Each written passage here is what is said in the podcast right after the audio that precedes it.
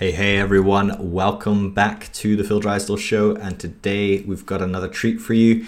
It is Rachel Alba back. Um, she was on the show, I think, episode 72, so quite a while back now. She is a sex coach. She has a master's in theology. She has been on her own journey of deconstruction and we have had her back to answer your questions. I put out an appeal for questions about sex and dating and everything that people um, are trying to navigate post purity culture as they deconstruct. And um, we have a great conversation here. Before we get started, I want to encourage you if you are deconstructing and you want to connect with other people locally, the deconstructionnetwork.com, completely free resource that helps you connect with people that are deconstructing in your local area um, it can be a really lonely journey, and so that can be a really helpful resource for a lot of people. Um, and if you want to support what I'm doing, um, you can check out my Patreon. It's patreon.com slash Phil Drysdale.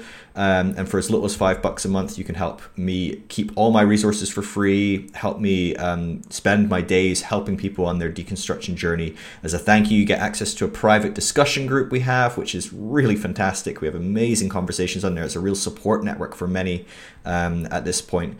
Um, and we have some monthly Zooms and some other bits and pieces as well um, that you would get as a thank you. And so, um, if you are able and willing and you appreciate what I'm doing um, and would like to support me in that way, that's a great help. If you aren't in a position to help financially, that is totally fine as well. As I said, everything I do is absolutely free. And so, I'll always be here to talk with you in the DMs over on Instagram or be putting out resources for absolutely free.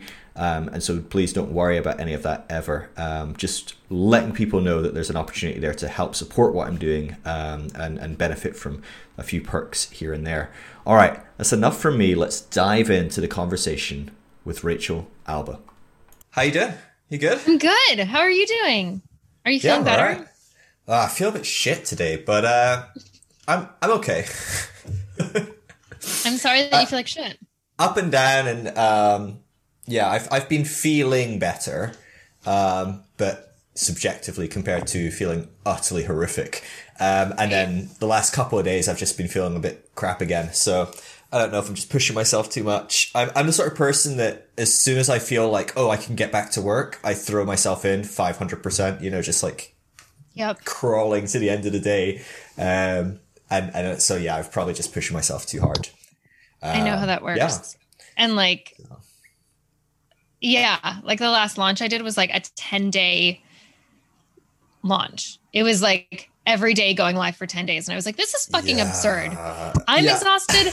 Everybody else is exhausted. Like, never again. We're going to stick to like four or five days next time because that's funny. Let's be real. I'm awesome, but like, I don't.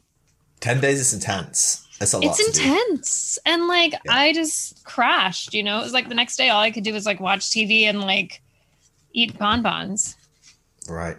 Which that sounds great after 10 days of work. I mean, I feel justified doing that, generally speaking, after like recording one podcast for like two hours. I'm like, okay, I'm taking a day off. Um, so yeah, no, I, I, get it. I get it.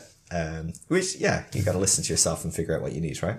Right. And it's always a process because like our bodies are never the same one day to the next. Maybe we right. fed it too much mac and cheese and not enough kale and the next week we've eaten only kale and so we feel very different you know whatever it is. Yeah.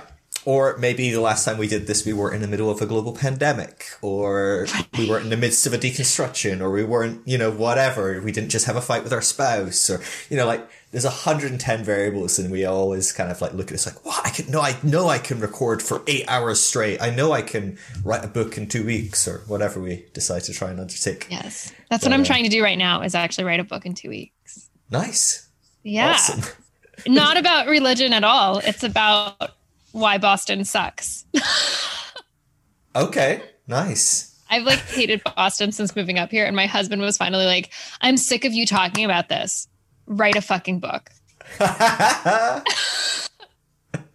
was like, okay, I'll try I it. Could, Why not? I could see that doing well. I could see it doing well. I'm trying to think. Uh, my thoughts on Boston are pretty meh, I don't care. I've been like a bunch, but I've never like spent enough time in the city to be like, this is amazing or this sucks. it's very much like, oh, we've gone into Boston, got some amazing donuts and left, or gone for a meal, or wandered around and looked at a few things. So I don't know. I'm sure Boston is amazing to some and terrible to others, much like most It's of the world. terrible to me. Right. Yeah. Except for LA, which is terrible to everyone. Um, Yeah, right? LA is just it's got like the worst parts of all it's yeah. God. I say that I know there's people that like LA, so yeah, whatever. Uh, but I feel like nobody I know who lives in LA is actually happy there. I have only met one person that loved LA and lived there, and she was convinced she was going to change my mind and tried so hard. And I was just like, don't want to do this. Like, I, I'm, I'm like a week in and I'm like, I still don't like LA. I don't know why I would live here. I don't know why I would want to do this. I can do anything that's here somewhere else and enjoy it more and spend less time in my car being yelled at and yelling at folks. Um, yeah, no, I love it. I love it.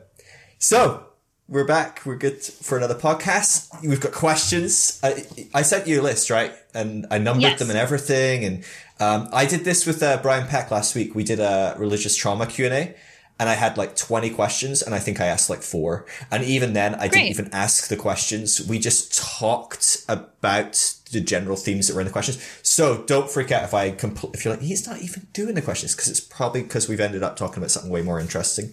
Um, but I'll try and do the questions because I said to people I'd do their questions this week. So we, we can try this. There's some really good stuff in there. Um, if people haven't already seen our talk already, I'd recommend they go back and watch our prior one, which was more about you, who you are, your journey. There's no point in kind of rehashing that. They can go back and enjoy that um, in depth. But uh, let's let's dive into some some Q and A and all that good stuff. Um, I'm If you're excited. up for it, yeah. yeah.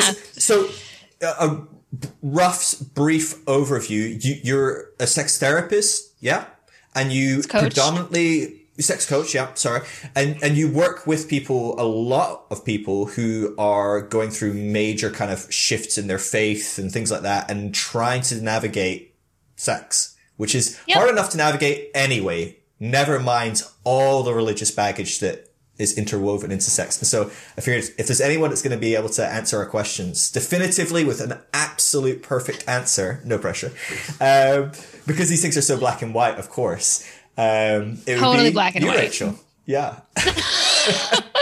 And I think that, like, I mean, I think what makes me sort of an interesting person to ask about these things is that I do have like a background. I have a master's degree in theology, and my sex coaching certificate was very much focused on like sexology and the science of sex. Mm. So, those two things combined, I think, are a pretty a useful way of being able to frame the the conversation Absolutely. around it. Yeah. Yeah. No, for real, for real. And I think there's there's plenty of stuff out there, um, but so much of it is um, is so anecdotally driven. It's it's the people's personal experience, which is hugely important, of course. But I think a, a lot of our tendency, we've talked about this with spiral dynamics. I know you're a big fan of things like spiral dynamics, developmental theories and stuff. Like so much, um, so much of this stuff is going to be linked to where people are at, where they were at when they were doing this stuff. People are generally speaking, even when they start to deconstruct, very black and white. And so a lot of people that are talking about this in this space are still really orange, really fundamentally black and white. Um, and so, or maybe even green. And so they are like, everything you ever learned in church is evil. Everything else outside of it is good or, you know, whatever. And it's like, hold on. Like, that's not how life works. Um, and so I, I, I, thought of you because I know that you are a more integral thinker. You think about things a bit more broadly, a bit more, um, throughout that spectrum as well. And so you might bring a bit more depth to some of these because uh, some of the questions are really interesting. There's one that was really interesting, which was like, is there a good side to some of the purity culture, the, the, the what we often look at as a negative focus on sex? Uh, in the church, um, is there some good stuff to that? Is there a potential that I'm maybe throwing out some babies with bathwater here? Um, and I thought that's an interesting question that I think a lot of people would not even be willing to explore. Um, Right. yeah. So we, we can um, we can go into some of this, but I, I thought we should start talking about like the initial shift that people are going through because most of the people listening to this have come out of kind of fundamental conservative, um, conventional Christianity and are navigating this new area of life without the black and white, this is how you do things. And yet their relationship to sex growing up was, this is how it works. You don't do this, you do that. You don't do this, you do that and this is when you do it and this is when you don't do it and it was very it was very structured right? I mean and that was in some ways that's really nice. I like right? it structure that's sometimes. exactly what i was just thinking. It's good.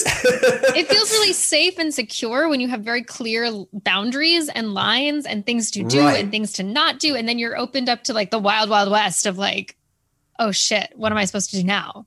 Exactly. And so so many of the questions were that. They were like hold on hold on. Like i've only been taught to uh, you date to marry. So uh, I'm not really that interested in just like marrying some random guy I swipe right on Tw- Tinder over, right? So how do I date now? Like, how do I even begin to explore that? Like, you know, how do I begin to explore sex, relationships with people, even going beyond whatever boundaries there were in my Christian upbringing, which can vary, obviously. Even exploring beyond that, not even jumping into having sex on the first date or something, that's scary to me. I'm scared about making out with some guy or girl. Like, that's a scary prospect to me because I kissed Dating goodbye with Josh Harris, right? right. um, so how do you how do you because i know you sit down and help people with this um, you know i've sent people your way to help with this sort of thing. Um, how do you begin working with someone? And, and if, if i'm i mean i'm in that place and i'm going how do i even start considering dating considering the topic of sex? Like where do you begin? I think it can be really important to start by just grounding us in our own bodies and knowing for yourself generally in life when there's a very strong yes and when there's a very strong no. And seeing if you can start to notice that just generally in existence. It's like you're looking at the menu trying to figure out what ice cream flavor to have.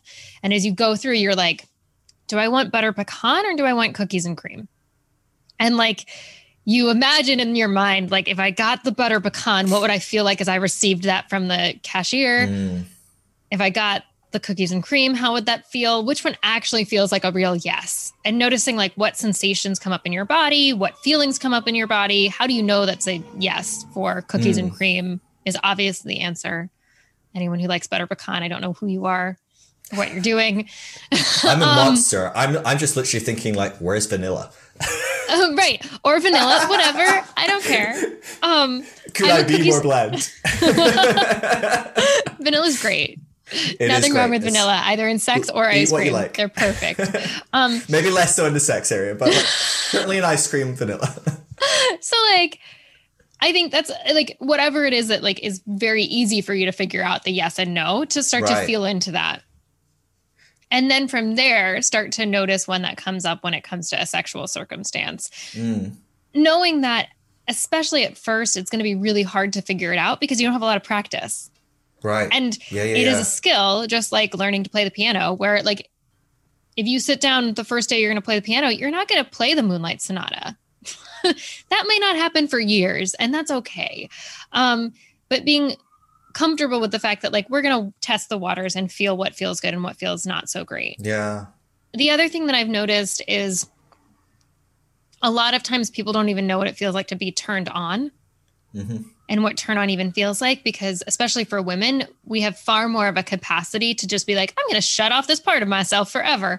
Um, and then you're coming out of this purity culture space and you're like that's a really scary sensation. And so instead of seeing it as even oh this is my this is arousal this is sexual arousal it actually just feels like anxious and anxiety provoking. And i do mm. think that in the same way that being excited about something and being anxious if you're somebody who experiences anxiety, which I do, and also experiences excitement about life, um, those things feel really similar in your body physically. And so sure. it can be very challenging to notice if someone's somebody who tends to be anxious, but they also are coming from a purity culture standpoint, and now they're starting to feel sexual arousal, those things actually feel kind of similar at first. And so noticing that there's actually a difference there, that they can feel very similar. There is a difference. And the first step in noticing that sexual arousal is actually excitement and not anxiety, is right. simply telling your brain, oh, this is sexual arousal. and I think yeah. it can be really nice to do that by yourself first before you start to add in a partner. Sure. Yeah, so getting comfortable with those feelings and, and, the connection. Because the thing, I guess, the first thing that comes to my mind, and, and having to talk to a lot of people about this, because for some reason people decide to send me a message about this shit. I'm like, dude, I am not your sex guru, that's for sure. um, but like, I, I get a lot of messages about stuff like this, and, and, and one of the things that comes to mind based on those messages and what you're saying there, that to me is like, I'm just immediately like, whoa, hold on though. There's a big gray area here where getting into your body and going, okay, what feels good? So I'm looking at the ice cream flavors and I'm going, okay, maybe I want hokey pokey, maybe I want vanilla, maybe I want chocolate fudge. And then your body's going, no, they're all dangerous apart from vanilla. Do not try any flavors. You'll go to hell. so there's this, there's this component as well though that like I, as a guy, get aroused. I see a woman, I'm like, wow, she's hot, and I get turned on in some way. And and I go, now in my body coming out of like toxic christianity being single i'm like those are all really good things. Maybe i should go ask that girl out or whatever right?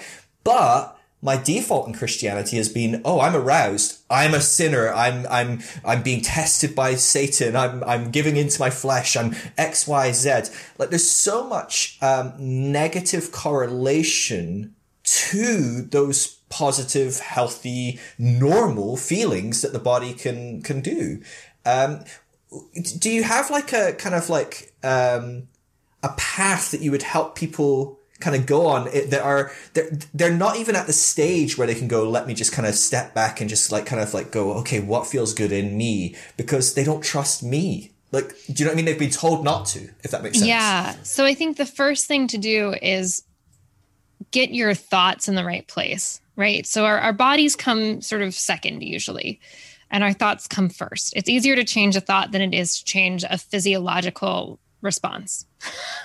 okay. So, getting in spaces like your podcast, like my spaces, um, where you're just having the conversation about sexuality as not something that can lead you to hell. Mm. Um, or even just getting yourself out of the mindset that hell even exists, you know, if that's if that's your path.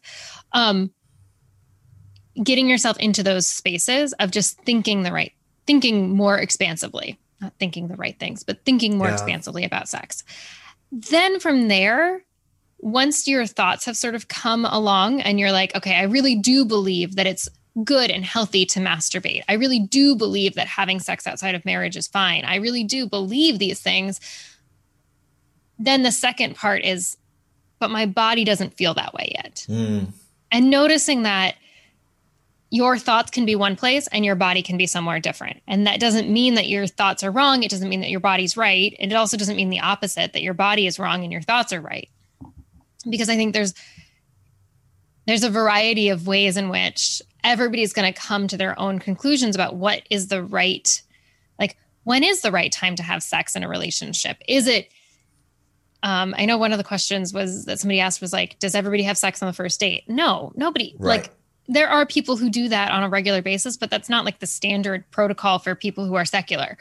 Um, I'm sure we could do a study. I'm sure there have been studies done that look at like when do people tend to have sex um, mm. in a dating situation, but I don't have that off the top of my head. And I don't even know that it would be useful for someone to look that up and try to adhere to right. it. So try, try and fit the median, like, oh, median is right. like after 11.2 dates. It's like like first part of the 12th date is going to get exciting. Halfway like, through dinner, to, you know. we don't have to do that. We we can right. just be like, okay, there's there's no expectation of like when is the perfect time to have sex yeah. when you're dating somebody. Um, but knowing that where you're going to end up on answering that question is going to be different than where I end up, than where you mm-hmm. ended up, than when somebody else ends up, and it's also going to depend on the person you're dating, like yeah. where your chemistry sort of feels. But um, all that to say, your body's going to move at a different pace than your brain. And a lot of times, thoughts change first, right? The deconstruction process yeah. starts in your brain and then it has to get into your body. And so, part of how you start to get that into your body is by taking very small steps that feel safe. Yeah. Um, and I, I always think back to a friend of mine who was raised Has, uh, she wasn't Hasidic, but she was raised conservatively Jewish. And okay. for a while, she didn't wear pants because there's a a particular thread in that tradition of you don't wear pants because you don't want someone to see where your legs split because that can be arousing or erotic and she finally wore pants for the first time. We like went to go see a play in New York and she was wearing a pair of pants. And I was like, oh, You're wearing pants.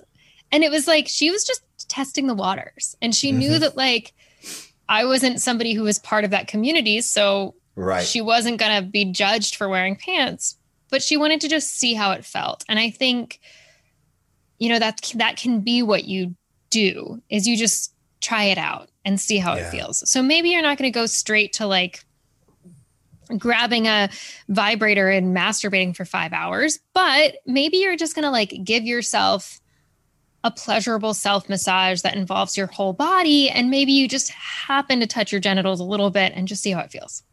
Right. Um, and see if there's there's feelings that come up that are uncomfortable or there's feelings of guilt and shame and then talk to those feelings you mm. don't want to hmm. ignore them you don't want to just shut them down or push them down but you want to be gentle with yourself as those things show up um, and really hear what the fears are or what the shame is or whatever it is that's there listen to what's present give it space to to explain itself and then also to sort of maybe even enter into a conversation with it and i know that sounds a little bit schizophrenic but like this can be done in a journaling exercise it can be done i'm a voice note person i love voice notes do it in a voice note to yourself. Um, there's also practices. I know I'm sitting in bed right now, so I've got all these pillows around me.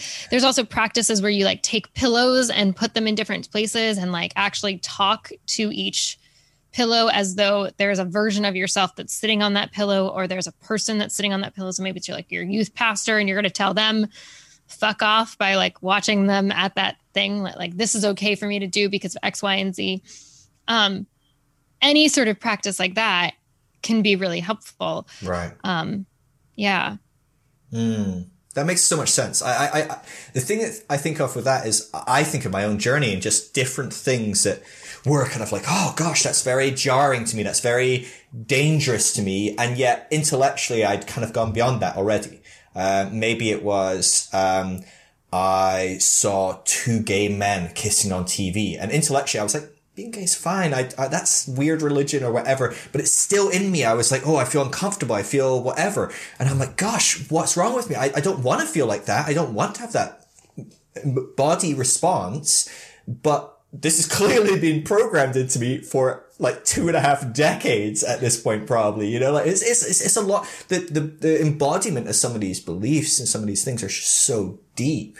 Um, and it was very much kind of like, just seeing and, and and observing when that came up after I'd kind of done the intellectual work, seeing where it came up and almost kind of parenting my body, soothing it, talking to it, finding out what what you realize that this is safe. You realize that there that this isn't a dangerous thing for you. You realize this is a healthy thing. You realize that's a good thing. That's wonderful. And and, and just kind of soothing my body. Um, trying to like kind of like bring some alignment. And, and so it's just the first thing I thought of, but I'm like, gosh, there's so many areas in my own sexuality and my own sex, uh, uh, my sexual ethics, all sorts of different things that I'm like, oh, gosh, or, uh, we talked about polyamory last time we, we chatted and, um, I was just laughing because me and Till just started watching a, a show. I can't remember what it's called actually. It's on uh, Netflix. You, me, her. I think. I can't remember what it's called, but it's about polyamory. And I was like, I'm loving this show. It's really interesting. But I was like, gosh, I would have died even trying to watch this show as a Christian, right? I mean, it just would have been so much. And just recognizing like those journeys that I've gone on in my own self, um, trying to integrate that body, like it's a long time to come to these things. Like some of these things have been like 10 years of becoming normal where I now have friends that are gay and trans, or I have friends that are uh, polyamorous relationships, and it's not even a thought that it's a, a abnormal, uh, unhealthy, scary, any of the initial thoughts I would have had. Um, but that doesn't change, like you said, overnight, right? You don't just sit down and start playing this amazing uh, piece at the piano. Um, yeah. Okay. So great. So that's that's really helpful because I know a lot of people in that kind of middle ground. They're they're they're really baby stepping.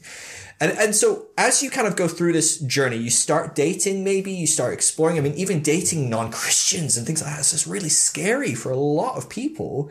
Um, that's to be baby steps, you know, trying to kind of like self soothe yourself and things like that. Um, but one of the things that I've come across um, that's really fascinating that a lot of people struggle with, and, and, and, I think it's a really normal thing to struggle with and quite a scary prospect, is having the conversations with uh, people that you're dating um, about the disparity of sexual experience. And so it's going to be really normal for most of the, you know, most of us coming out of religion in our 20, 25, 35. Some people are coming out as at 45. They've been married and divorced and they've only ever been with one woman since like they were like 17 and they've got kids and they have no idea what they're doing and what's going on. Um, or maybe you're 25 and you are still a virgin. You've never even kissed someone because you, you're, you're terrified by that whole prospect and you jump on Tinder or Bumble or whatever and you, you meet someone. There's this, this under the surface, um, anxiety, terror. I don't know what it is. I guess there's a whole range of emotion of how do I even begin to broach this conversation that what is absolutely normal for you is utterly terrifying to me. It's, it's not normal. It's, it's scary. I'm, you know, we talk about like the idea of getting comfortable with your own body, learning to be, it's okay to masturbate. How it, it's it's a whole other thing to go on that journey when someone else is involved. You know, um, that's that's a and, and an expectation of some sort of acceptance, understanding from that person. It, it feels like it, it, it, I can see why this is a big deal in people's heads, right? Just talking about it, I'm like, gosh, I'm feeling anxious describing this situation. I'm like, this is intense. Um, yeah what where do you how do you begin to help people go on this journey of starting to date outside of this kind of weird closeted kind of like we're all very insular we don't have any sexual experience we don't do this we don't talk about it we don't if we do talk about it it's about how we don't talk about it right? That's the only thing we're talking about. Um, how, how do you begin to start going on this journey with someone else? So i think it's important to recognize that it's not like the people who are secularly raised or raised outside of purity culture are automatically everyone's had a bajillion sexual partners and they right. know how to do everything perfectly. And they have been talking since they were 13 about how to give the best blowjobs and how to give the best kisses and how to go down on somebody and all that stuff. Like most people in the world are probably not as good of lovers as they could be that's just the truth of it like right. unless you've taken the time to to really and even if you have every person is going to want something slightly different mm. so the reality is is that when you're in a relationship with another specific individual it's important to be curious about what they want and what feels good to them and what feels good to you in relationship to them and focusing on the individual circumstance is far more helpful than getting sort of bogged down by all the lack of experience you might have because ultimately it's not that important. Mm. Um, what is important is coming into the experience with curiosity, with an openness to learning about this other person's body, and with some like decent communication, which I realize is also that's asking a lot right? Mm-hmm. The this yeah. one of the big keys to having great sex is like being able to communicate about what you want and asking your partner what they want.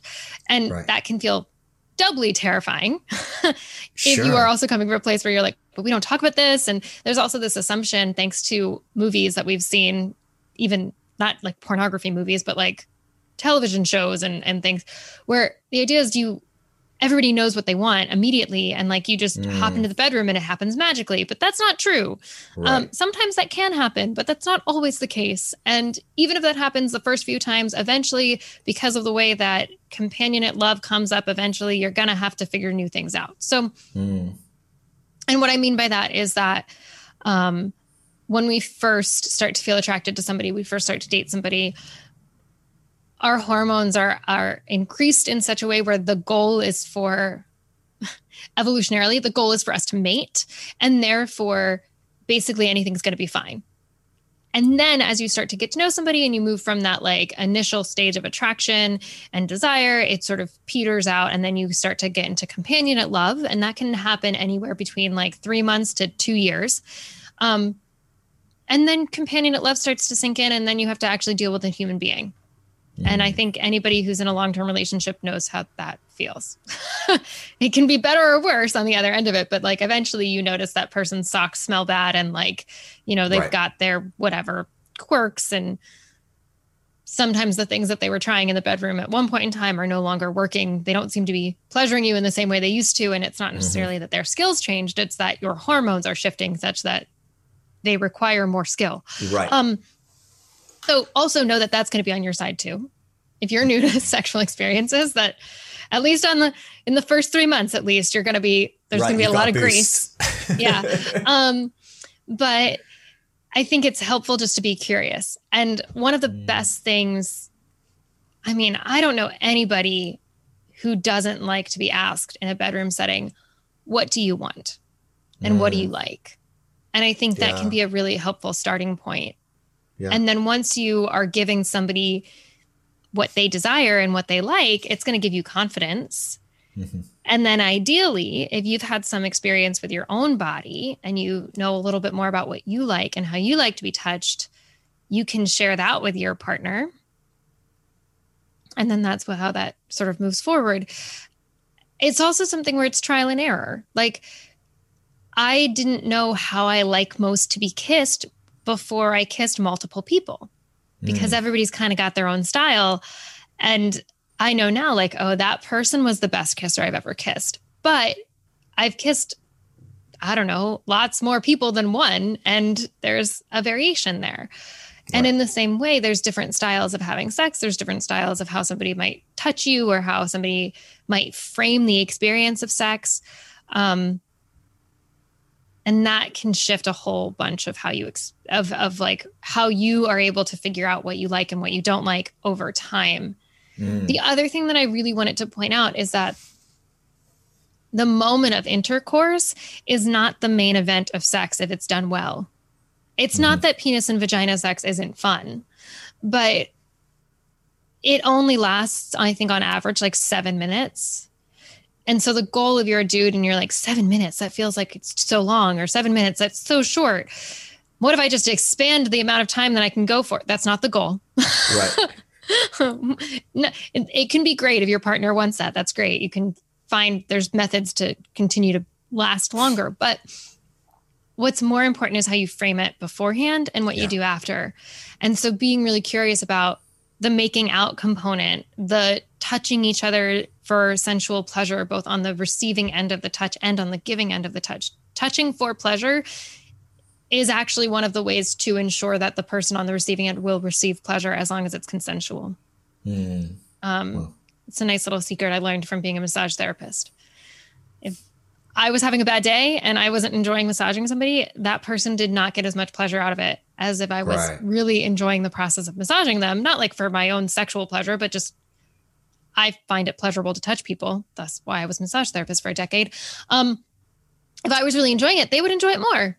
And that's like part of the amazingness of of touching is that if you're mm. enjoying mm. touching, your partner will enjoy the touch. Yeah. Um, and if you're being curious and mindful about how you're touching them and really, really taking in those sensations, they're gonna enjoy it. Yeah. Yeah. Wow. There's a lot in there. That's yeah. really, really good. Um, I guess one of the things that jumps out to me, um, and this is more my personal experience, because you were saying like, I don't know anyone that doesn't like know, uh, uh, sorry, anyone that doesn't like to be asked, what do you want? What do you like? and I think of when I first got married, um, my, my last, uh, marriage, I did not like being asked that. That was because I had been told that my desires, my fantasies, my kinks, my fetish, whatever, whatever, it might, might be the most vanilla thing in the world. I am the vanilla ice cream guy, right? Um, but whatever it is, that's evil, that's dirty, that's X, Y, or Z.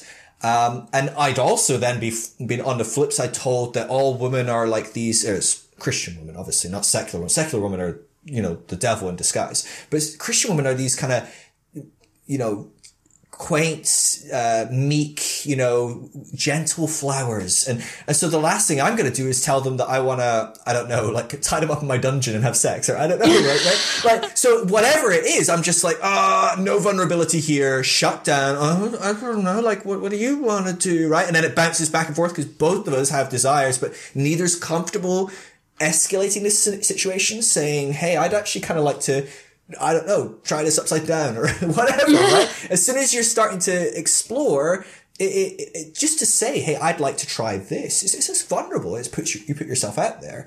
Um, and it's something I've seen um, in conversations with people that are coming out of, um, and, and this probably does link very strongly to how much this stuff was hit into you as a Christian. Um, yeah. I, I know there's a whole spectrum here of how much purity culture and these things can impact us. Um, but I do know that a lot of people really struggle with that vulnerability of, of, of, it's the journey of figuring out, okay, yeah, I like this. I've tried this. I've tried touching myself this way. I've, I've fantasized about this or whatever. But it's a whole other level to then say to your partner, Hey, there's a, there's a person in here that you don't know and they would like to do this. That's a scary, uh, vulnerable thing, right? It's Brene Brown. You're cracking yourself open and you're opening yourself up to the partner going, whoa, that's weird. I'm not okay with that. Which, of course, nine times out of ten is not what's going to happen. um, but but being vulnerable to that, being open to that is is very scary. Um, I think because we've been told again and again and again, a lot of our sexual desires or whatever are wrong. Just wanting sex is wrong. So never mind whatever weird um, fantasy you've picked up along the way.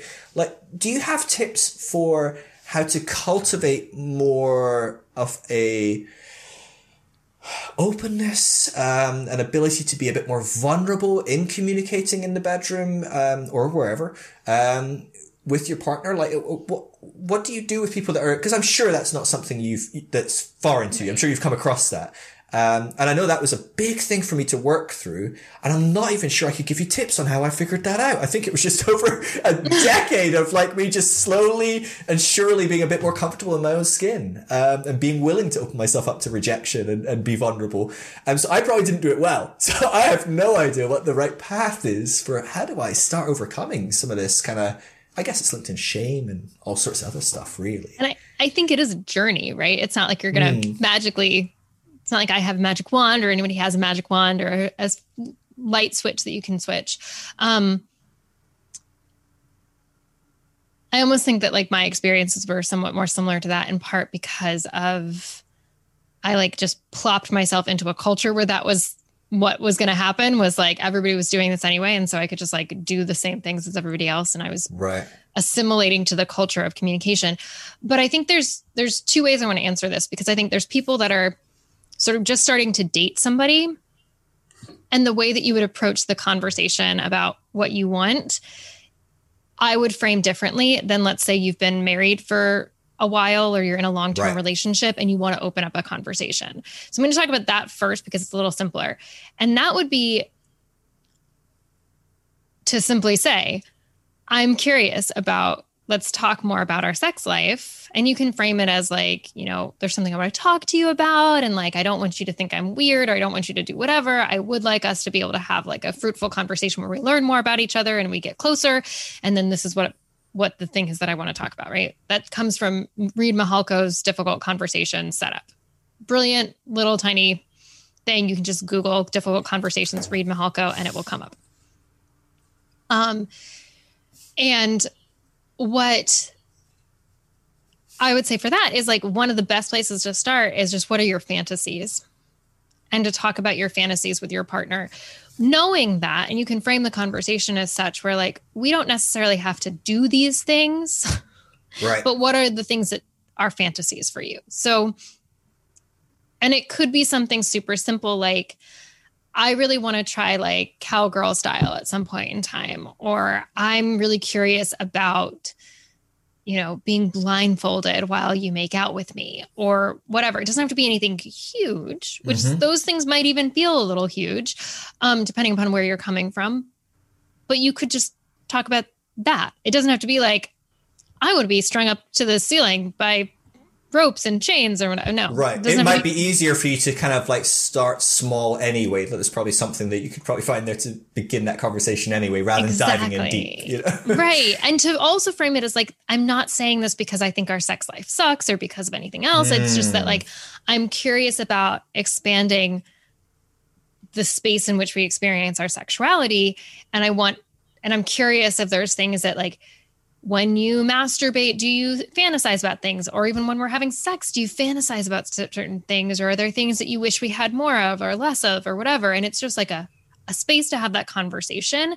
And if you've been in a relationship for a while and you have a pretty healthy relationship, it, it's probably less scary to bring those that that sure. kind of thing up. Now, if you're just starting to date somebody, it's gonna be a little more scary, which I think is what you were talking about with like I don't know what I want and I don't know mm. what I like, and I'm trying to figure that out still. It can be really useful um, to just sort of feel into the flow of things, or as you do things, to ask for feedback. Yeah. Which can be something simple that, like, and if you're the person that's giving the feedback, those things can simply be sounds it can be gestures. It doesn't have to be full on sentences of like, that feels like, and then, you know, uh, do some beautiful metaphor about chocolate or velvet or something. I don't know. Um, it can literally be like, mmm, mmm, or like a little pelvic thrust here and there. And that can be enough to like communicate this feels good. Um, right. And that's even true for men. Like hmm. men can also make noises during sex. It's fine. yeah. Um, I think that when, when women make noises during sex, I think it turns on men, te- te- te- generally speaking. Um, and men are also allowed to make noise during sex. I think we're kind of scared to do that sometimes because it like feels scary to make noise, but making noise can be really helpful in a few different ways it can diminish some intensity if, if things feel like sensations are becoming too intense, but it can also allow you to release some energy so that you can actually feel more sensation later. Mm. So hmm. sounding during sex is actually really, really good, regardless of your gender or what your genitalia are. Um, and I think that that can sometimes be the way that like instead of saying like this is what i want to frame it as like i'm going to try these things and you let me know how it feels. Um, right. and not even having to say that but just being like i'm going to suck on your nipple and, and then afterwards i'm going to ask you if you like it. You know that can be enough. Um, yeah. and there's also you know if you're totally new to this kind of thing there's so many there's so much out there on like you know blowjob tips and you know, She Comes First by that guy that wrote that book. Um, that's all about cunnilingus, basically. It's all about right. how do you go down on a woman. Um, those things can be really useful so that at least you come into the experience being like, okay, there's these things. And to be honest, even if you pull up the random article from like Glamour magazine, it'll be enough to get you through a little bit. And then right, as you learn something. Right. like yeah, it doesn't have to be like anything crazy. Um, and then as you move through things, staying in that space of curiosity, moving along with what your partner is physically telling you they like or don't like, given the sounds and giving the gestures right. that they have. Um, and potentially probably going to get you further them, than a book anyway, right? Yeah, exactly. Like responding to this individual human being that's totally. right there in front of you. Yeah. And I can remember a couple of partners I had who were less experienced and they really did like they tried something out and then they're like how did that feel? I know that or even i remember one specific time um, this guy was like i'm going to try something out. It might feel weird but let me know what you think. And it was like it was fine. It wasn't like my favorite thing that's ever happened to me but it was definitely not like weird feeling. It was just like oh yeah, yeah. cool. That's cool. You can you can add that to the rotation. At that's the fun. list. Yeah. Yeah.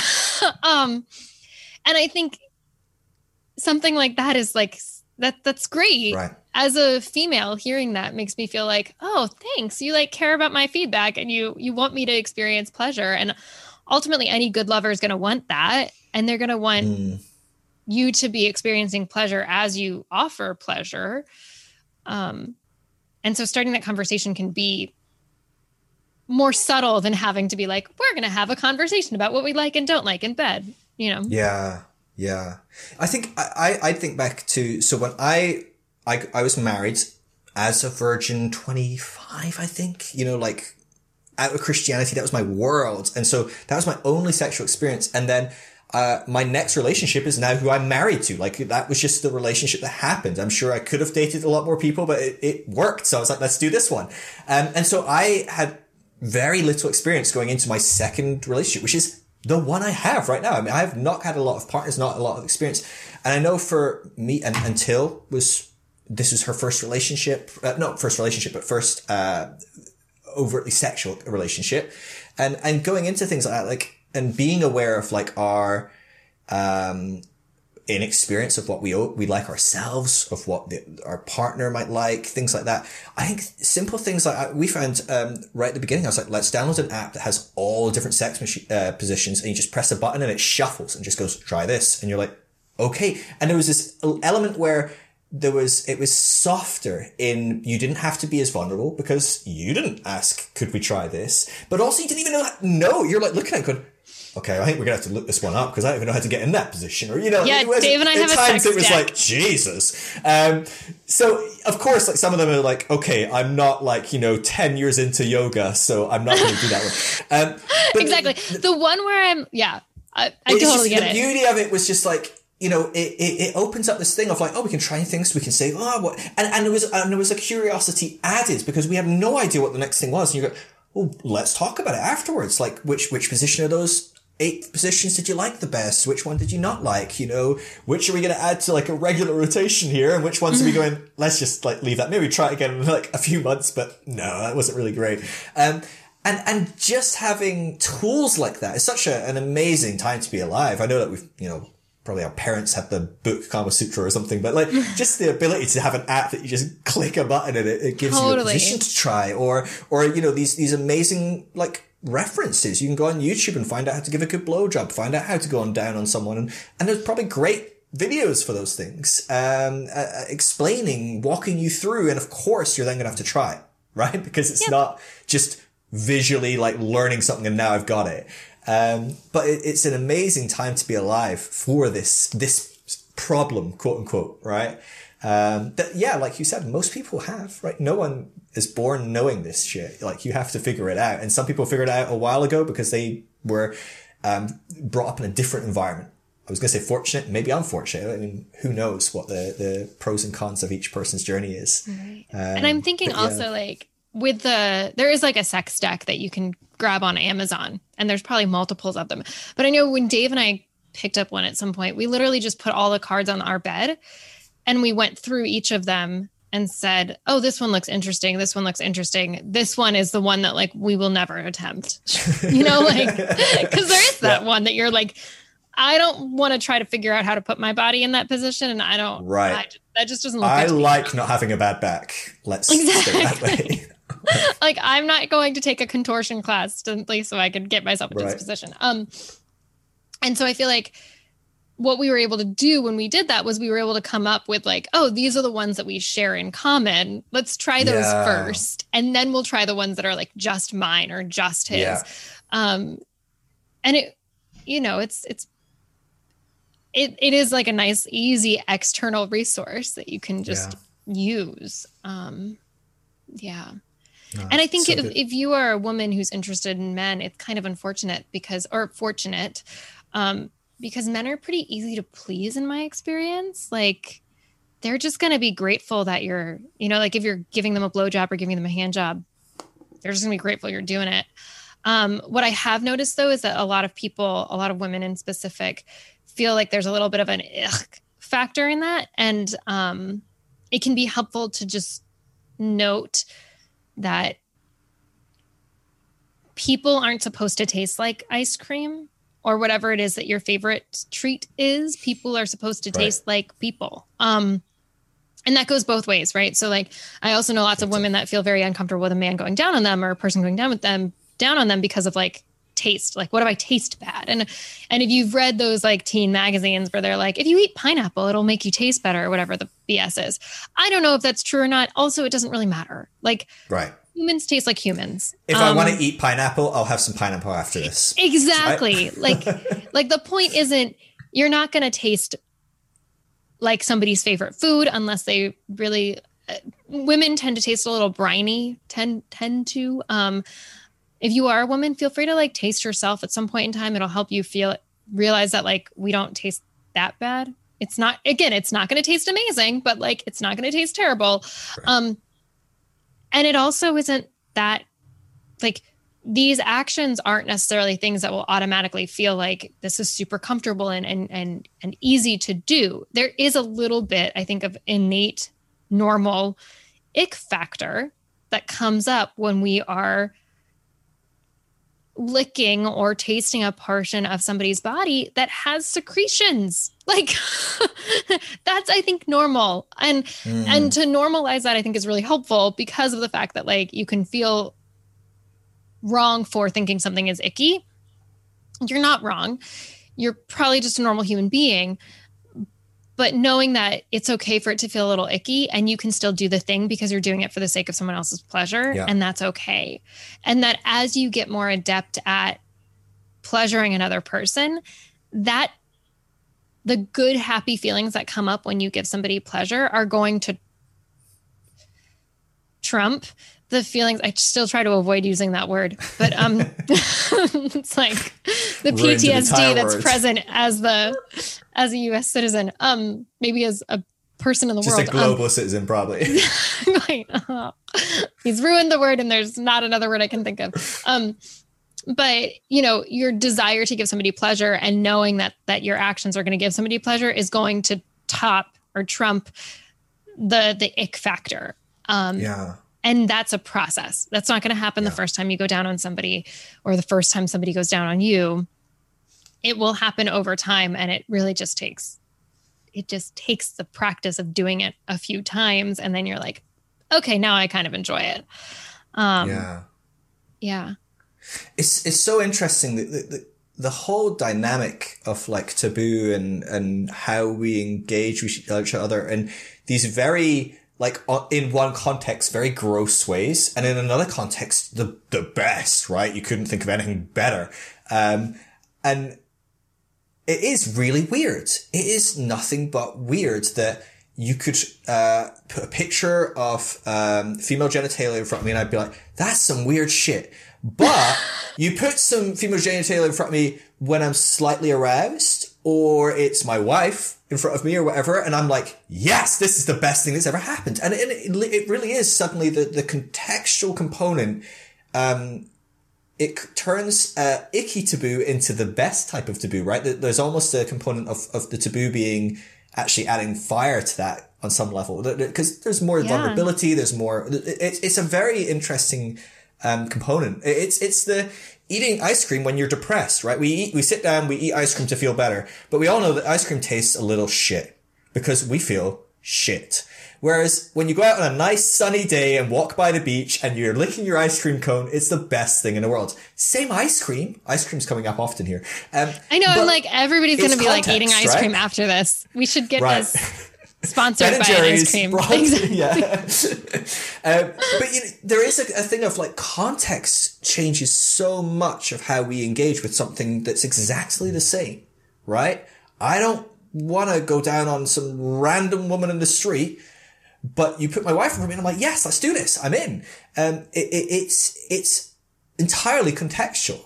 Um, and, and so it's, it's such a, a fascinating component. I guess I so my, I guess my point being, until you have the right context in these these situations, until you've created those contexts, like you're saying, like until you've kind of done this and gone, oh gosh, I I'm associating pleasure with this thing that outside of pleasure.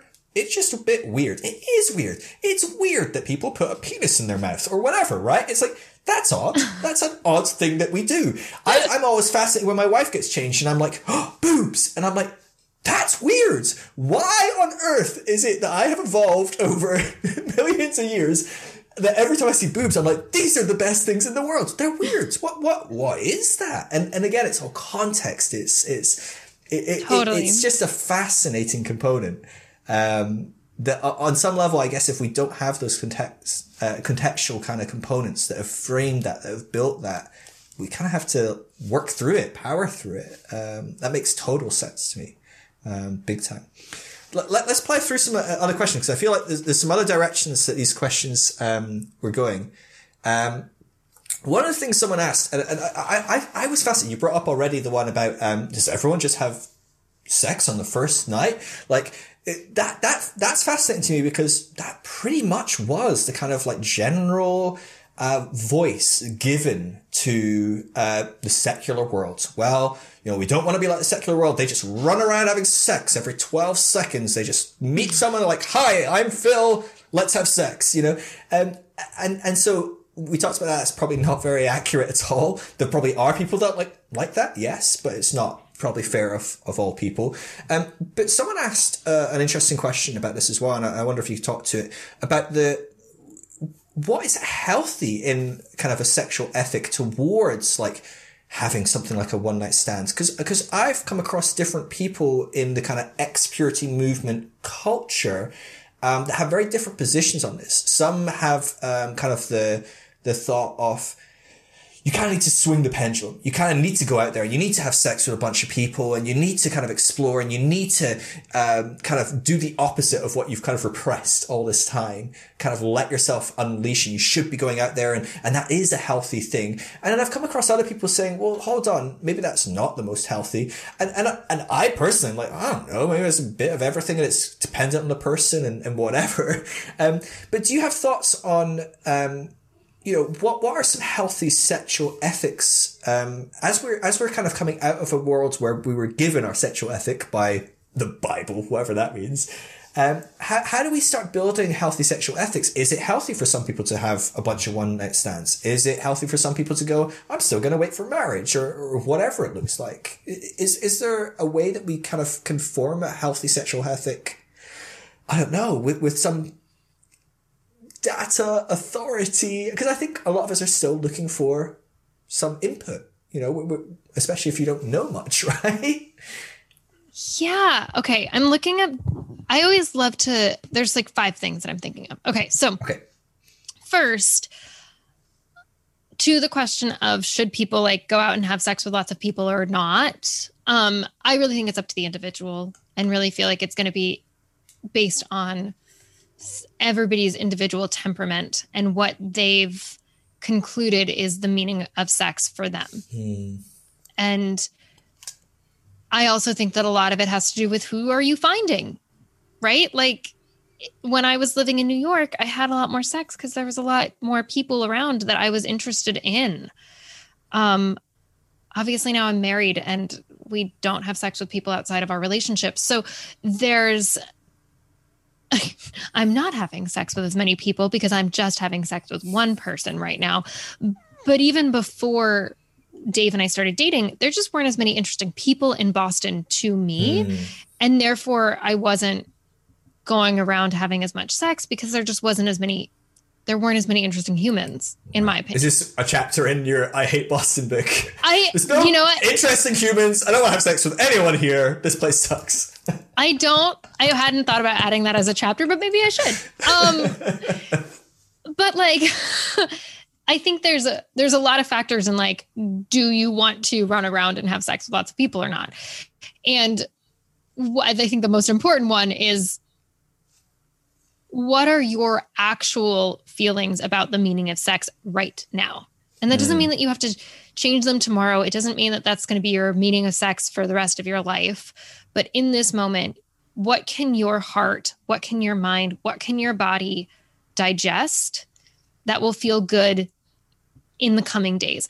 And this means that like you'll pro- you'll probably push through that boundary at some point in time and you'll probably feel shitty eventually. Mm. And then you'll know that, okay, that was too far. I've got to scale myself back. And then maybe at a different point, you're like, I'm going to push that boundary again because it feels like maybe I'm ready now. And then maybe it does feel good. So like knowing that can shift over time and it's it's really up to the individual to figure out what's going to feel good and what's going to feel bad and all that kind of thing. Right. Um, I had another thought that I wanted to say, and I'm losing my train of thought around that idea. But it's individual. Oh, right. So Dr. Zhana, um, I always forget how to pronounce her last name because it starts with a V and it's very long. But she did her dissertation at NYU on casual sex. And what she found in her research basically is that casual sex has positive emotional outcomes when both people entering into it are on the same page. Mm. So if you enter into casual sex hoping that it's going to end up with a long-term relationship, but the person who's entering into it on the other end of it thinks that it's a one-night stand, that will probably end in some hurt feelings. Right. If both people walk into that experience expecting a one-night stand and it ends up being a one-night stand, everybody's going to be fine. Hmm. So, being clear or as clear as you can be about what are the intentions of myself going into this situation and what are the intentions of the other person going into the situation. Mm. And that can sometimes be challenging because it requires that sometimes you have to have a conversation about like listen i know we met on bumble or i know we met on tinder like but i'm really looking for x right now in my life it does that match you and i think that's actually a really respectful way to open up a dating conversation regardless especially this gets into the question of dating when you've been taught that dating is only for marriage or right. only to figure out if you want to be married to somebody. I think that there's a way in which being upfront and honest about what you're really looking for in a relationship when you date somebody is really important. And I know even mm. when I was dating Dave, um, he is six years older than me, and we met when I was 26,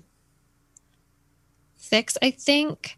So he was 32. And I was like, you know, if he's somebody who wants to have three or four kids, if I'm not 100% in it, like I need to figure out whether or not I want this to be a long term relationship really fast. Because if he wants to marry somebody or if he wants to be in a relationship with somebody who's closer to his age, there's a right. time span then there that I have to be mindful of.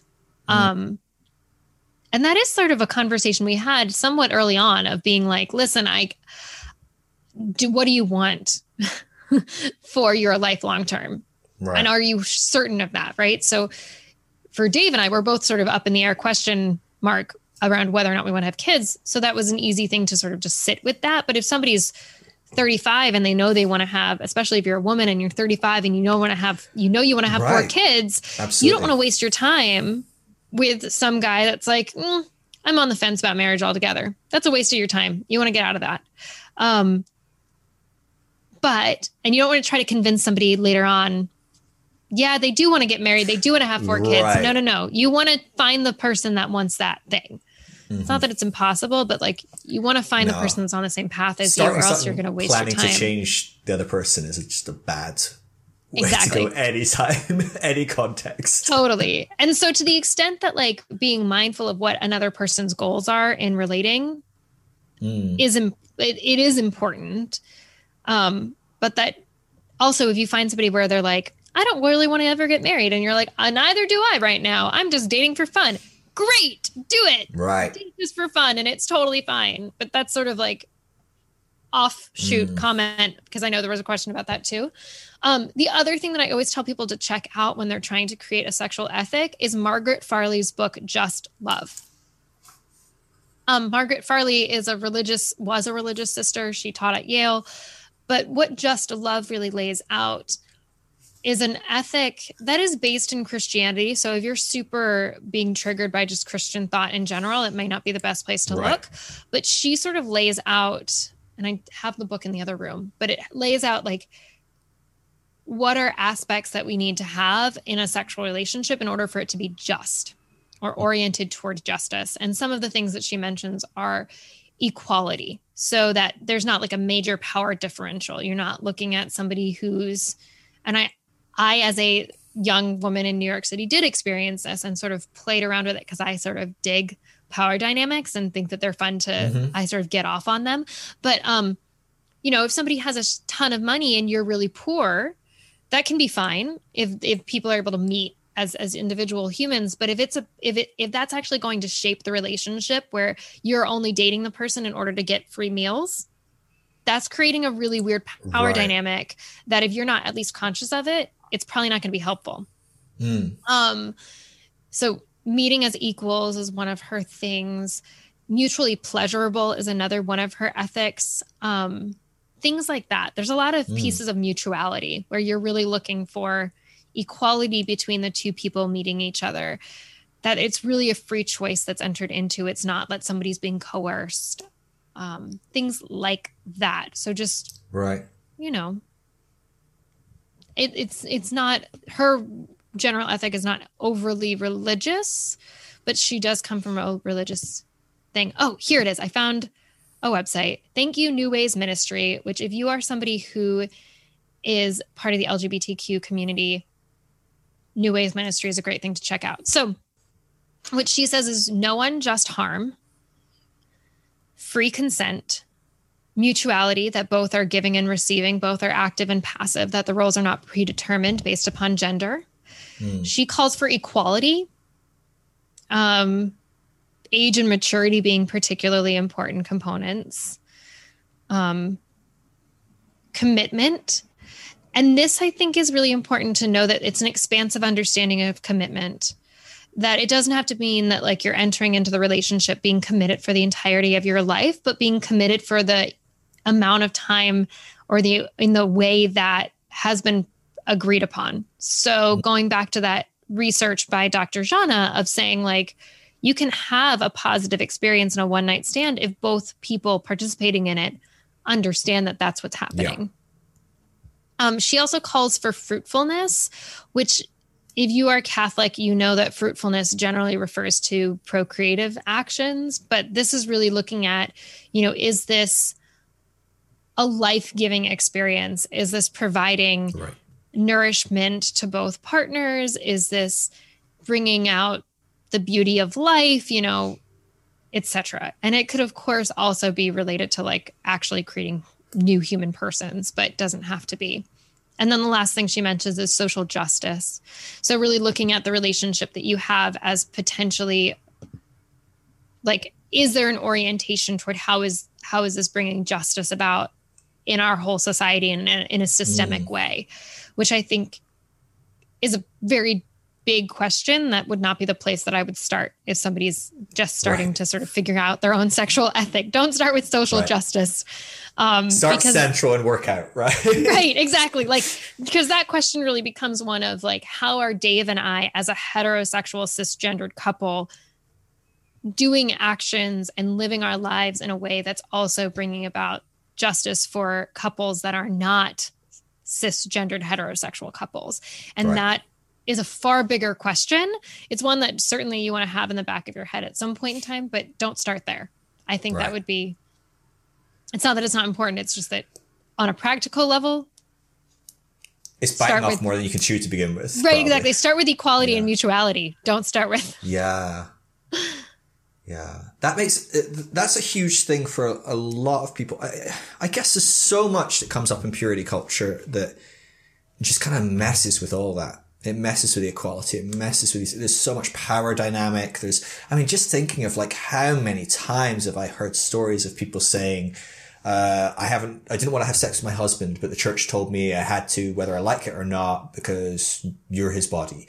And, and things like that. Like, I mean, just practically rape.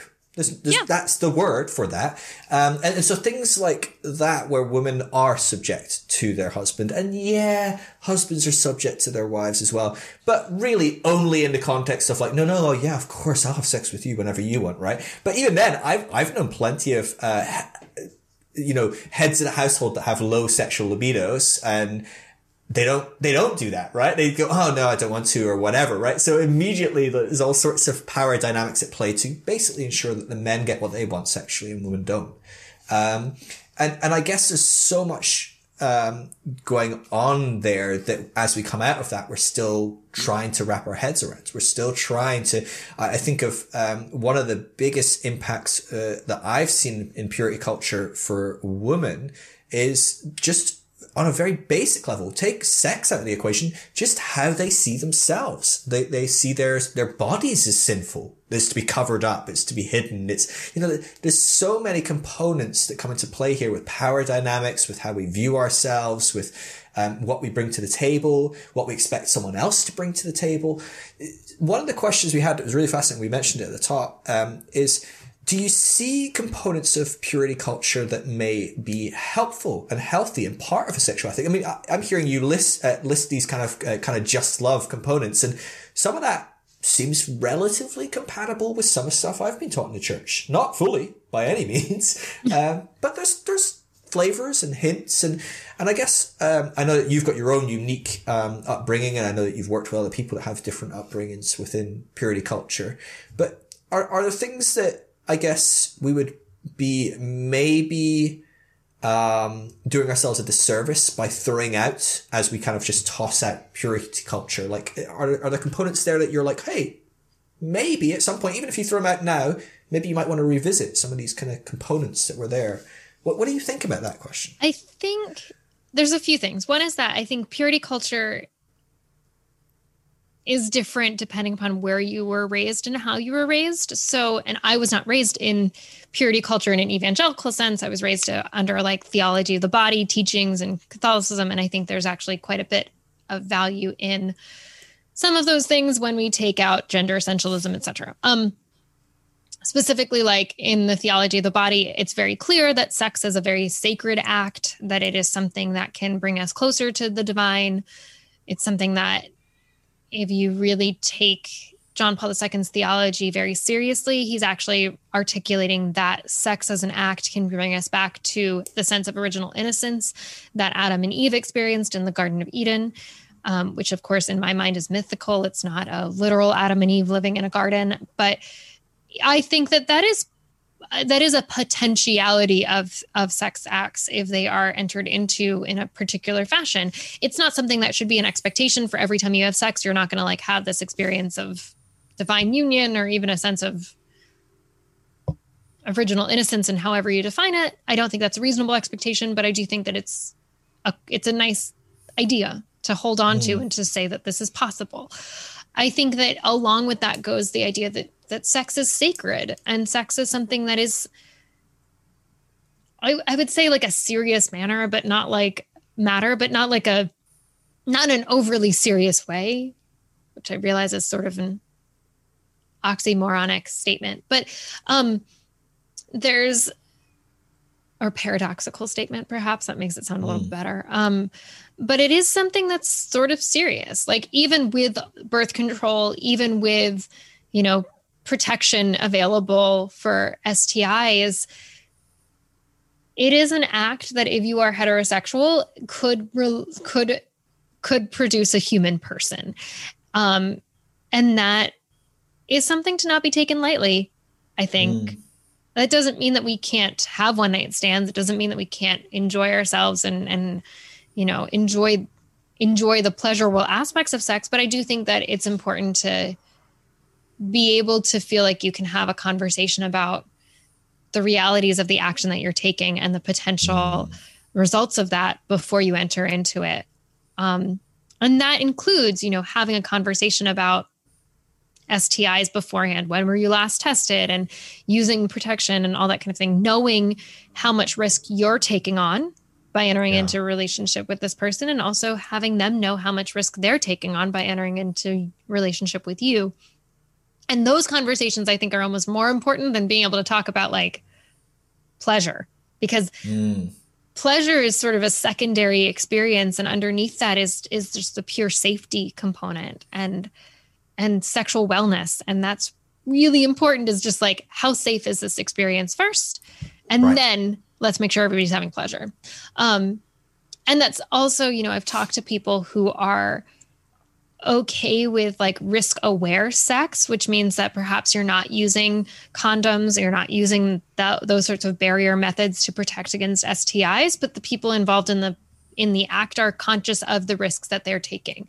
And mm. you know, if people are consenting to something, I'm okay with them taking the risks to get sick, right? It's like there's I'm trying to think of something I do that's like very risk oriented related to my own personal health and safety.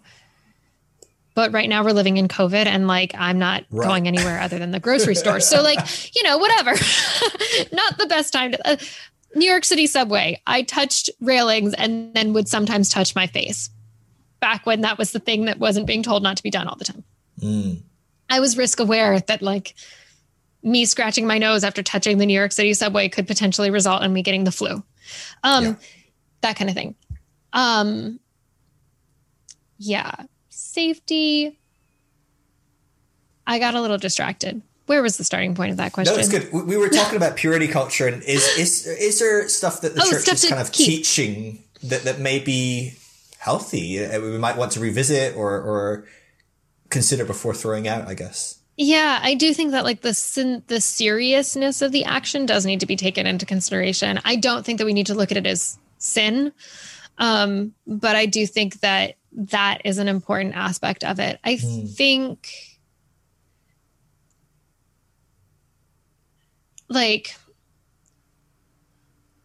yeah, that's the one that I would probably take the most out of. I, there's yeah. other things that I would say in Catholicism, like the potential to go back to the Garden of Eden and the sanctity of the action. I do think that the concept of in Humanae Vitae, which talks about sex being unitive and procreative, the procreative part I would I would cut, but I would shift in something like unitive or fruitful, which is what Margaret Farley is using in her language of like mm. sex should be fruitful in some way. Is it providing is it a life-giving action for us as we participate in it and for our partners as we participate in it? Um, and that's important. But the moralizing of actions i don't think needs to be kept. Yeah. Yeah. It's it's such a tough one. You know i, I love um, i know you're a big fan of ken wilber as well but he says like no human is smart enough to be wrong about everything right? And so it's this thing of like anything that is said is going to have some truth in there somewhere somewhere, the, the most moronic, stupid idea in the world is going to have something somewhere that is true that clicked that made this person go huh this might be a good idea. Or or even just the fact that like nobody does the wrong thing all the time. At some point you go man this just isn't working. I'm going to change right? And so certain things that people do for a long period of time whether they're ethical whether they're right whether they're wrong like there's probably some truth in there that's that's working for people. Um, and so I, I do think about stuff like that as well. And I probably do lean more on the kind of anarchistic kind of like, fuck it, let it burn. Um, I, that's me. I, I'm very much like when I'm kind of like transitioning, I tend to just chuck it all away. And then I'm like, all right, cool. I've explored all my other options. I'm gonna have a quick glance in the trash can and just see if there was anything maybe I wanted to pick back at, right? And often Which I think I is totally fine. You know, between my legs, going, "Oh yeah, there was a couple of good bits in there from that past relationship, that experience, that movie I said was crap, whatever it is, right?" Um, I'm, I'm a very all or nothing, but then I've uh, more often than not given enough time, go, "Oh, that nothing from my past. There's probably some good stuff in there that I want to incorporate with some of this good stuff."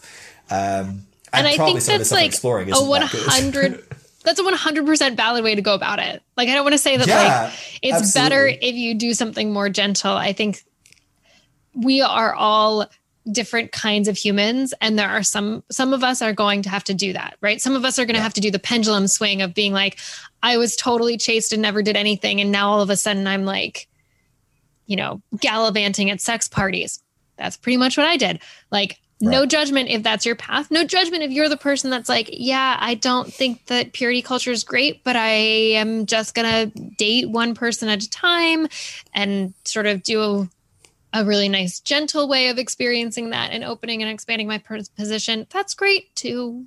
Right. there's and no there's pros and cons way. to yeah. both of those examples, right? In both of those examples, anyone could sit down and analytically go, oh, there's a downside for this one person that isn't going to get to experience that.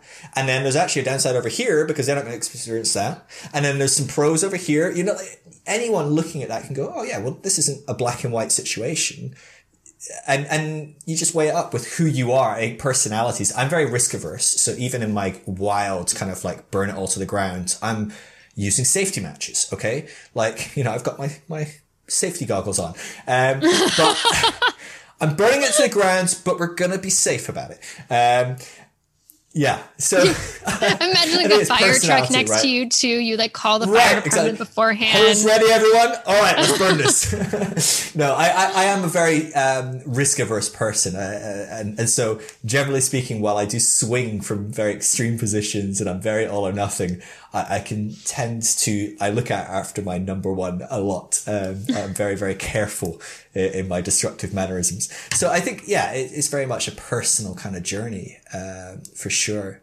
But I, I, I, thought it was a really interesting question, and I really appreciate you kind of sharing because I think you're right. I think sex is an incredibly unitive thing. It's a very profound thing in a sense. There's there's something very grounding in sex, and and the truth is, if sex wasn't so important and so um, such a uh, I would maybe use the word divine. I don't mean that in the sense of uh, tying it to a, a, god in the sky that made it up for a certain purpose or anything, but I just mean in the sense that it is probably one of the most connecting, visceral, unitive kind of experiences we can have. I can look at that and go, gosh, we've all done this for millions of years on some level that's astonishing. That's what grounds me to the, the entire history of humanity. This, this very, real. but the truth is, if we didn't see this as a very important act, what we wouldn't look at something like rape as one of the worst totally violations of a human, one of the worst uh, crimes. You take that towards sin out the way, the whole world is still on the same page for the most part, give or take. Obviously, maybe the world is probably a bit unfair, but certainly in our culture, we're all on the same page. This is not okay. And so there, there is a, a value of this act that it is important that it's consensual. It is important that it's on my terms. It is important that it means something to me, even if what it means is a mutually agreed, hey, let's have fun tonight. That's, that's totally fine. But it's, it's meaningful. It's deep. It's, it's powerful. And I think, um, the church has maybe mystified that to an extent where it and moralized it in turn to an extent where it causes a lot of damage potentially. But they're probably not wrong in looking at something like sex and going, wow, this is powerful. This is really meaningful. This is important. Right. I, I, agree. I think that's, that's, a really beautiful sentiment and, and something that I don't want to lose in, in, in looking at that, you know?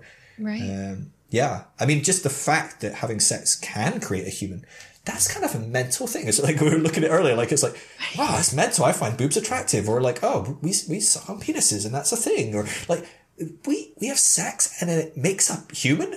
Like another human just comes out later.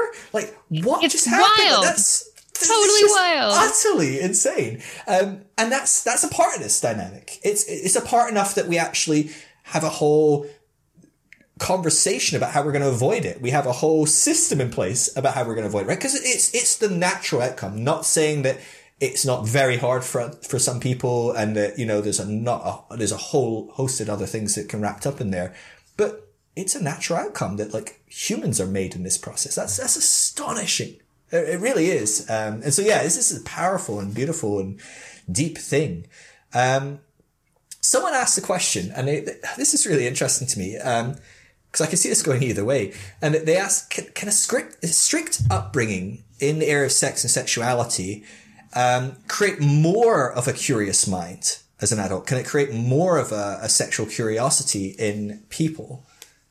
I think it totally could. I think you know, in the same way that like everybody's got their own level of risk aversion, and why we had that level of risk aversion is part of it's innate, part of it's what how we were raised, you know, nature nurture sort of stuff.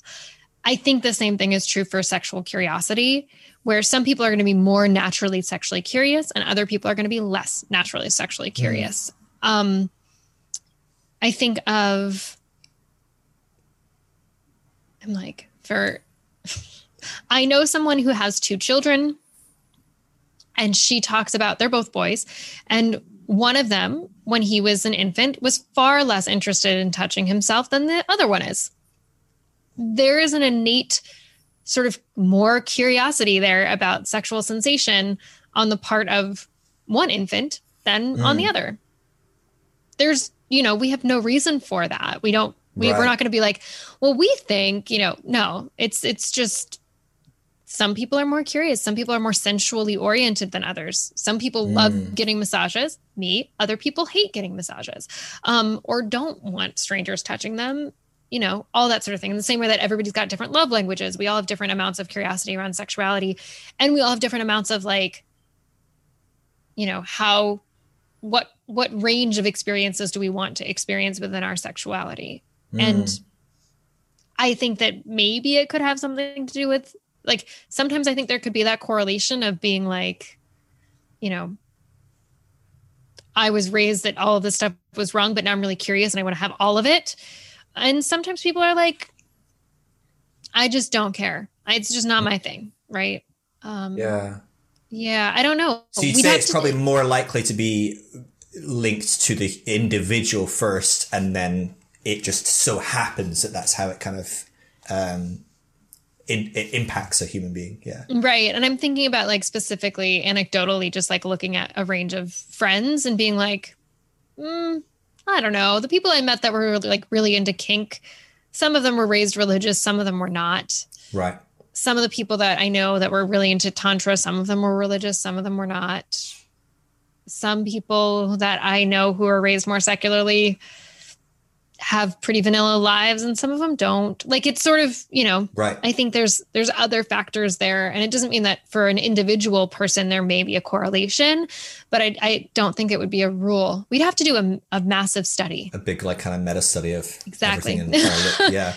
It'd be it's, it's so fascinating because i do i do think um we've shown again and again in different areas. I, I don't know i've not looked at uh, the data on this on sex but in general prohibition does kind of lead to the exact opposite. When you say, don't touch that, the human response is to go, oh, I wonder what happens when I touch that button, right? And so if the church is uh, hypothetically going, hey, don't have sex, what happens, right? Now, of course, you take that away and you go, well, what happens when you turn into a teenager anyway? You want to have sex, right? That's the, the human body just gets to an age and goes, all right, let's do this. I want to start having sex right now. Let's do it now. Now. Come on, now. Right? So without that order from the church, it's there anyway. So, um, I think, like you said, like these things are kind of so intermingled. Um, but it is quite fascinating to me that, you know, all sorts of different components in play where you're brought up in an environment. I, I wonder, like we were, me and Till are watching a documentary right now about Amish people and they sent six generic teenagers from the UK to go live with Amish people around the US and different Amish communities and experience what it was like. And they make them dress like the Amish, they cut their hair like the Amish. It was just like everything was like imposed on these kids. But I'm looking at it, I'm like, I wonder what kind of like weird kinks get developed in like an Amish community where everyone has to look the same, everyone has to dress the same, everyone has to, you know, there's there's so little individuality. I'm like, what mm. might come of hmm. that? Does that does that do something? And that was just a thought I had. But I'm yeah. like, ah, I don't know. Everyone's different, right? I don't know. There's people who went to the same church as me, and I bet they don't have exactly the same sexual kinks as me, or whatever. My brother, who was brought in the same house as me, doesn't probably have exactly the same. Like you're saying, two kids raised by the yeah. same family, different kind of uh, curiosity. Um, so yeah, I, I, just get intrigued by stuff like that. So. One thing I will say that as we're talking about this, I, I do actually have a, there was a study done on, on a, little bit of stuff. Um, this, unfortunately, I don't remember the book at all. So I can't give you a title to go read, but when she was doing her work on interviewing a whole bunch of college students who were coming from Christian colleges in the US okay. about their sexual practices, and she also did a study looking at secular colleges and what students there had as their sexual practices. One of the things that she did note is that way more students that had been told that they couldn't have sex before marriage, they interpreted that very much as like penis and vagina sex. Mm. So hmm. those students, those Christian college campuses had a lot more anal sex, which I think is super fascinating. Um, really fascinating. Right? and yeah. so anal sex was more prominent in on the Christian campuses in part because you really I mean you can't really get sex from from anal sex. I don't want to say that as a as an ultimate conclusion because there are some like crazy potentialities there, but don't also want to give people a complex about right anal sex being the way that you can conceive children. But anyway, don't um, ruin this for all the Christians on conservative Christian campuses. Come on, Rachel. use protection. Basically, even anal sex. You good can, either way, really. Good, good, good kind of uh, um, precedent there. Yeah, use condoms even if you have anal sex. Um, if you're doing that with more than one person. Um, but even if you're doing it with one person, I don't know. Everybody's got their own level of, of what feels good. But um anal sex was more prominent so on Christian college campuses because people were like, oh, well, this isn't really having sex. This is okay. Mm. God's not going to hate me. I'm still saving myself for marriage because I'll still be a virgin. Potentially my hymen will still be intact. Um, that kind of thing, which is, yeah. it's, it's just a really fascinating, weird thing that was happening. It's also yeah. the one thing I really regret from my grad program is that I had to give a presentation on that specific book and on the chapter that talked about anal sex. And I was in this classroom with a whole bunch of it was an interesting subset of the population. We had a priest from the diocese, which diocesan priests tend to be more conservative than the Jesuits are. Mm-hmm. Um, we did have a couple of Jesuits. I had somebody who had been an Augustinian but had left, and he was from India. Somebody from somewhere in Southeast Asia who was relatively conservative. Someone else who was from Southeast Asia who was also had just sort of started to come out as a gay man someone else who was starting to like date people and was interested in having sex for the first time and i knew that because we had conversations about it.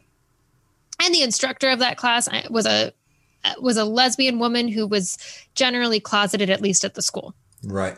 You've got a weird subset of the population so in that room and we're talking about anal sex. And as i look around this table and i realize that i'm probably the only person who actually has had experience with anal sex we're talking about this and the priest from the diocese says something along the lines of like isn't that just so disrespectful of other humans? Like how could you possibly respect somebody and still have anal sex with them? And i'm sitting there just trying to be like do i out myself in this moment? Do i not out myself? How do i be sex positive in this conversation? And right. I couldn't do it there's only so much exactly. There's only so much self-disclosure I could have in that moment right. in that classroom with that specific population. I and think anyone like, would forgive my biggest regret if grad school is not standing up standing up oh, for anal wow. sex. Oh.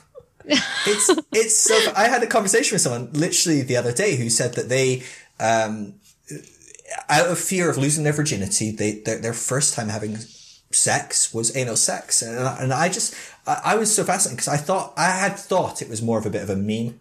You know, a bit of a kind of funny joke. Oh, Christians yeah. do this. I'm like, no, maybe at like one Christian camp this spread like wildfire somehow or something, but there's no way that this is a common. And and it's only in like looking into it more, I'm like, wow, this is really common. Um, it's just utterly fascinating. What's fascinating about it, right, is so for a heterosexual couple, there's a loophole where if you have anal sex, you're not having sex. But if you're gay, you are having sex. Just saying. Right. Right? Because technically, no gay people are having sex either, because that's all their options, right? right? As far as intercourse, like penetrative, uh, I guess oral, or I don't know, whatever. My point being, uh, it's a fascinating, uh, component of cognitive dissonance there where we're just gonna totally this, this is that oh, and this man. is this and they're not connected fascinating yeah oh wow interesting okay let's uh let's keep moving and we'll, we'll wrap up in a bit. Um, where are we at? We've only got a few questions um, going in, and we may have covered some of them anyway, but um, some of this is more the psychological component. We did cover this at the beginning, but someone was talking about how they said, uh, what did they say? Uh, yeah, how do they kind of get over it? They've got this kind of like inner monologue going in their heads saying like, oh, you know, uh, you're temptress. This is bad influence. This is, this is mm. evil. This is wrong. You know, there's so much. I'm kind of going to merge a couple questions together, but like there's so much um, shame and guilt um, associated with sex that, that, people end up feeling dirty. They feel um, wrong having sex, and I guess this goes back to kind of to what we were talking about early on. But um, do do you have like um, any tips for people that are like really just struggling with that kind of persistent voice track that just I guess it's it's the intellectual thought that that just isn't changing, right? This isn't just, I don't know if it is maybe more embodied motion or I'm not sure wh- where the overlap between thought and, and, and embodiment goes. Um, but for some people, this is remarkably persistent. I, I don't talk to as many people about this particular situation, but I talk to people who have this maybe when they start leaving their faith and they, just are handed nonstop with guilt and shame of like, oh, you're going to go to hell or God's disappointed in you or you're, you're, you're evil and Satan's got you and you've hardened your heart. And, and these kind of thoughts, like you, you, it's not easy to shift. I mean, this is decades of work gone into embodying and and it's, and creating neural pathways that are like you know 110 highways wide. You know, these are like massively um, ingrained thoughts. How, how do you recommend people kind of like start working through it? We did talk about this a bit at the beginning, but I wonder if you can go into like a bit more depth with that. Yeah. So I think, and I talk about this stuff, I think in the first podcast that we did together, because I think I would, I would okay. give, I would turn people back to those same exact practices of having a conversation with your shame, talking about it with itself, trusting that knowing that you're, you're growing, you're not getting, you know, you're not going away from God, you're actually getting closer to God, even if there isn't a God, you're getting closer to like ultimate truth and understanding, mm. um, all those sorts of things, and trusting that that's the direction that you grow in because that's the direction everyone grows in. People don't backslide. Backsliding is simply a, um, it's the name that I think ultimately Christians give to people who are growing beyond them, but or it's what my pup my puppy will sit on the ground and his fur is so slippery and our ground our floor is like we have wood floors and he will slide back as he sits. That is backsliding. He slides backward. It's adorable. Eventually right. I'll make a reel Everyone's that talks about it. Um once I figure out how to make a reel, I feel really old. But um yeah, so there's those pieces of it and that's that goes back to, you know, spiral dynamics and that kind of stuff. Um when it comes to the ideas of being a temptress for wearing a tank top or, you know, that kind of conversation or sex is just bad. My body is bad. I think one of the most useful things to do is think about is to really look at like if you're somebody who still believes in God and believes in Jesus and all those sorts of things, really look at like what else do you believe about God? and make a list of like what are the what what traits do you believe about God and what do you think God thinks about humanity in general and what is this all loving God because Christians believe in an all loving God. We just mm-hmm. also have this really weird thing of also thinking that God hates us all because we're all sinners. Um Right. But if you focus more on the loving God component, which I realize also if you're coming from those spaces you're like yeah but you're throwing out the most important part which is keeping us from hell um but focus for a moment on like loving God. If you really identify with God as a loving being and as a good father, as a good parent, what does that actually loving parent, not the loving parent that's going to throw you in eternal damnation? Because let's be real, no parent would really do that if mm. they're really loving. But if you really did have unconditional eternal love from somebody, what would they do? What would they think about? How would they treat you? especially given that like we're not created with clothing on. Right. And in a lot of cultures, even today, the amount of clothing that people wear, if they don't live in the UK and Boston, where it's like freaking freezing most of the year, right? Um, they don't need to wear clothing. So the amount of clothing they wear is really simply for protection. Yeah. It's not for keeping them warm. It's not for covering up their genitals. It's not for covering up, you know, if it is covering up their genitals, it's it's literally usually for protection purposes, right. um, yeah, yeah, yeah. rather than for modesty. And I right. think if we really look at that, there's there's a lot of truth in that. And I think, I mean, mm-hmm. even if you look at, especially when it comes to like the temptress idea, um, if you imagine yourself at a nude beach or um, New York City, right before I left, made it legal for women to be topless. Yeah.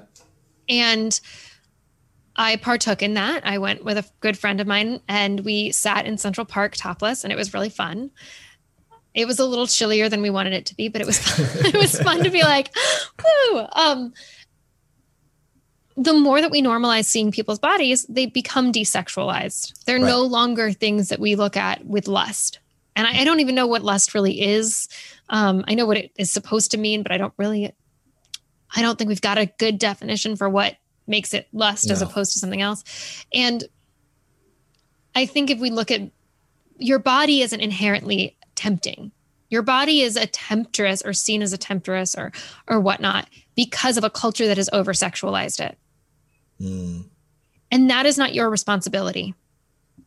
Other people looking at you with lust or, you know, what is that called? Objectifying someone. That's right. not your responsibility to stop them from objectifying you. That's the patriarchy telling you bullshit. It's that person looking at you, it's their responsibility to police their own gaze. Right.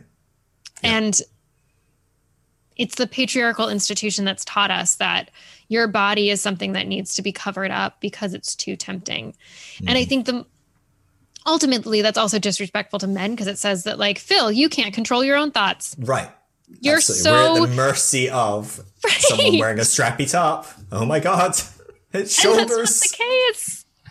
Um No, that's Yeah. And I, I do think a lot about like when I've been to a nude beach, like everybody's body's hanging out there and I am not getting like first right. off a lot of those people you don't really want to see naked anyway but also like yeah. You're not getting like turned on by it because it's it's ubiquitous it's all over the place yeah. and so no, nothing's really sticking out to you you can have that sort of appreciation in the same way that you would for a really beautiful statue but like yeah, yeah. yeah. The thing that helped me with this, because this was a big issue for me, massive issue for me growing up in church. Like I was not able, gosh, if women covered themselves up, that was even worse. Now I'm just imagining what's there, you know, like it's just like whatever. Like I, I just really struggled with objectifying women for a long time, well into my first marriage. Like I was still really struggling. Like I did not know how to deal with that. And actually something that really, really helped me is when I started traveling for um, speaking in different churches and things, and I started going to a lot of places in Europe, some of the, my guests would take me to the sauna. And the sauna in a lot of Europe is very different than what we in the UK and uh, America are aware of, uh, comfortable with, or even know. Like we just, we just don't even want to know. Um, people don't wear anything. It's considered quite dirty to have a sauna in your swimming trunks, your bikini or whatever, because you're sweating and something like that's just gross. You should just be naked. Um, and they're generally speaking unisex. They're not divided by gender or anything like that. And I remember the first time I went with, with this guy who was like hosting me, is just like a missionary. And I'm like, oh my God, I'm going to this unisex thing. I'm like, shit, I'm like a boner or like, I'm going to be so like, like, cause like, I'm constantly turned on by any woman. Like I'm, I'm this objectifying machine. Um, and I was so scared. And I remember going there and just being like, huh, this feels really normal. Feels quite normal to walk around naked. And it feels quite normal. Like, this is my friend, the missionary, and he's naked. And it's not really weird that he sees me naked or I see him naked. And oh, there's a bunch of women and some of them are not particularly attractive to me, not my type. So problem solved. Great. Okay. Yeah, good. And actually, if they'd been clothed, maybe I'd be like, well, maybe, but like, you know, whatever. Um, but actually, there's plenty of women there that I'm like, whoa, in a different context, I would have, I would have been like objectifying and whatever. And actually, I was just like, this just feels normal. And the more I did this as I started traveling, I was like, wow, like, wow, me finding someone attractive is so contextual or not even, I guess attractive is the wrong word because I could still look at someone and go, wow, a woman's attractive. Mm-hmm. But that was it. I just then was like, all right, well, now I'm going to sit and sweat. Like, do you know what I mean? It's like, it was, that's not what I'm here to, to think about, to do. We're, we're all here. We're all in this kind of shared experience. And it just highlights how contextual some of these things are. What we, and what it's, we it's so fascinating sexual. because I almost think that the way in which lust and objectification like the way that those conversations are shaped in purity culture actually leads to more objectification. Big time. And that's exactly what you're describing. And, you know, even even the idea of like, well, women and men can't really be friends, like that kind of conversation, because obviously, like, if women and men are friends, like somebody is going to be wanting to have sex with the other person, it makes it impossible to be friends with someone because you're constantly right. thinking like oh but does this person want to have sex with me? Does this person is this person seeing me as a potential spouse or what what's really their motivation here? Um, mm-hmm. and that actually leads to more and more of the problem rather than yep. can we just be honest about humans are humans. We have bodies. We're meant to have bodies. Our bodies are good right? The whole idea of jesus incarnation is the fact that god wanted to have a body Mm. Not necessarily to redeem all bodies as from being terrible, sinful places, but because bodies are innately holy. And even if you think he did it to redeem bodies, we all live after Jesus, and therefore our bodies are redeemed. yeah. Um, our bodies have been made sacred through the incarnation if they weren't already sacred before the incarnation. And to lose that aspect of Christianity is really losing the key yeah. piece of what Christianity is all about, which is like the body can be seen as sacred. And when we don't see the body as sacred, when we don't see the body as something that can be experienced as holy and good, and even our pleasure as being mm. holy and good, this is totally going on a tangent that I think is really important, but it is a That's tangent. Um, we're losing the key piece of Christianity, but also we're we're moving toward Gnosticism, which is yeah. a heresy. Um, and it's not that Gnosticism hasn't been woven into a good chunk of Christian theology, going back as far as like Augustine, right? Because Augustine right. was part of the Manichees, and the Manichees are very much an anti-body sect, not even of Christianity, but they're anti-body sect in general. And then that was sort of fed into his his work. Yeah.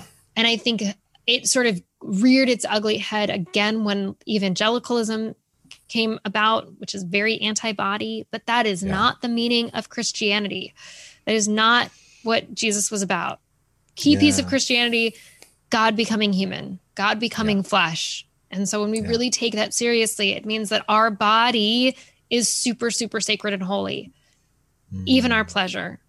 And I particularly mean that, I mean, men also, but women have a particular organ where it, it only has one purpose, and that is sexual pleasure. Your clitoris yeah. has one purpose. Um, sorry, men have like a dual purpose right. machinery down there, but yeah, women, yeah, it's it's incredible. Like it, it, it's yeah, it's it's a beautiful thing.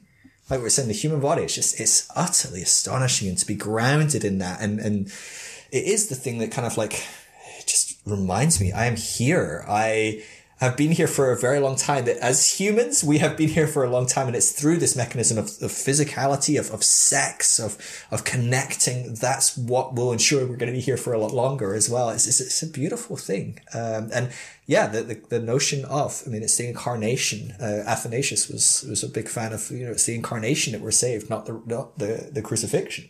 Yeah, um, it's the fact that God becomes human. At that point, we're done like you, you don't even need a crucifixion. God became a person and is a person forever, according to Christian tradition. Jesus is still a person, a human. He's not some ethereal spirit again. Mm-hmm. Um, I know a lot of people aren't into uh, Christianity anymore, and that's fine. But like, if you're a Christian, even still, you gotta go. Yeah. Gosh, there's divinity in my body. That's what the purpose of Jesus. One of the main points was pointing out this is holy. The flesh. And I think you know, even for the people who have left Christianity, it's important to note that the Christianity you were taught, if it didn't ground right. itself in that idea, this is strong language. But I use this language with the church that my parents go to semi regularly. So I'm going to use it and and people can soften the language if it feels really offensive. It was a bastardization of the church. Right. That Christ yeah. instituted. Um yeah. and and I think that's it doesn't mean that you have to go and find the real church that Christ instituted. That's not what that means if you're if you're off the Christian path. But it does mean that like you can notice that actually I was taught something that was completely not what Jesus was trying to teach. And that right. you know, we can everybody's got a different history of where the theology that they were taught with taught was coming from. So you can go look into that and figure out well where where are the actual roots of this. Mm. But knowing that that's not what Jesus was teaching. That wasn't what he was about. That's not what Christianity was supposed to be. But it has been bastardized over the history of it to become something that is anti-body. Yeah. Um, and that that to me is one of the saddest things about it is that this tradition that was originally intended to be so pro-body became very anti-body. Yeah. Yeah, no, it, it's it's incredible to me, and it's and it's something that I'm still working so hard on in becoming more embodied, to becoming more aware of what's going on in my body. What is my body trying to teach me? I mean, this doesn't just affect our our, our sex drive and our and our sexual desires and how we fulfill those. It, it goes right down to so many of us are storing trauma in our body and unaware of it and only starting to become aware of it as we leave church and go, oh, we're not just spiritual beings burdened with a body, but actually, whoa, this body might be telling me some stuff. And holy crap, I've got a shit ton of trauma. Um, totally. You know, it's, it's incredible to me how disassociated I, I, I was brought up to be. Not intentionally, even, I don't think. I don't think many people were intentionally trying to get me to dissociate with my body. Um, and yet that was, that's the underlying current of a lot of what we taught. Um, and it's not yeah. just the church that does that. Um, if I can infuse a moment of spiral dynamics, so much of our culture is very orange.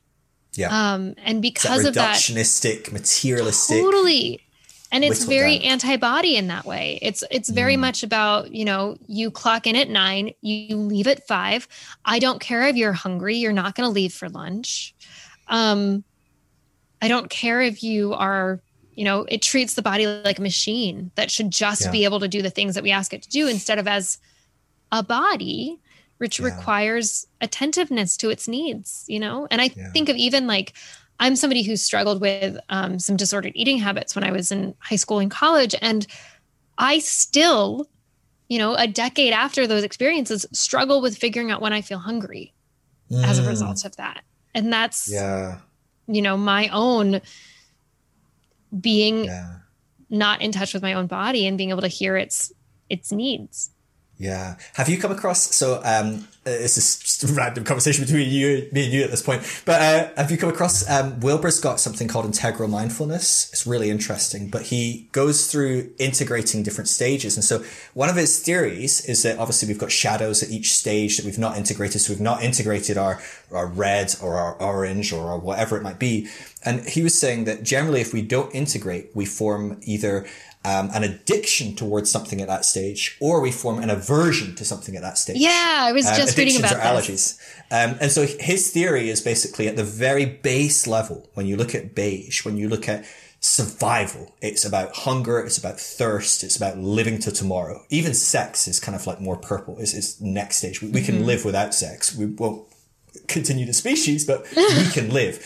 Um, and so he was saying, generally speaking, if we don't have um, a healthy integration of that as we develop and grow, maybe we grew up in homes where it was not taken care of as much or not valued or whatever it might be, um, we generally will create aversions or addictions towards food.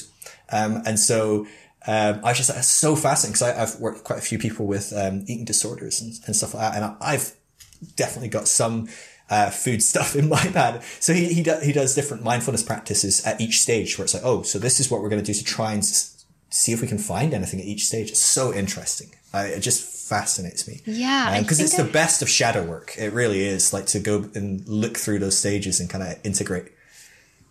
Yeah, I have it. I have his integral meditation right next to me. I'm working my way through Religion of Tomorrow right now, which okay. is a. I've not read that one. It's a project. It's like one yeah. of his 800 page tomes. God, so. Pretty much everything of Ken's I love so much, but it's like I, I, I've got a Patreon for all my supporters. Could please repeat it? Oh, apparently Siri thinks I'm talking to her. Um, I've got a Patreon for my partners, and we're doing a book club on Ken Wilber's A Brief History of Everything, which I know we've talked about in the past. Oh, yeah. A That's favorite. fortunately is much shorter. And um, it's so much shorter and so much easier. It's quite an easy book. And, and everyone in the group is just like, this is so hard to read. And I'm like, guys, just wait. If you want to read anything else I Ken. I think part of what work. my husband and I have talked about is like he recapitulates everything. Yeah, he really does. So it's like, okay, great. I got the basic setup. You don't have to tell me this again. I really just right. want like I wish at the very beginning chapter six or something. exactly. All of his books were like, if you've already read X, Y, and Z of mine, just jump to chapter six. Anyway. Yeah, like a choose your own adventure or something. Uh, I love it, though, but I, I do think, oh, it's just so fascinating how these disembodied. So that's very, very primitive stuff. But it's like you're talking about that Cartesian orange kind of like we're split into body, mind, and mind is the most important. Mind rules the body.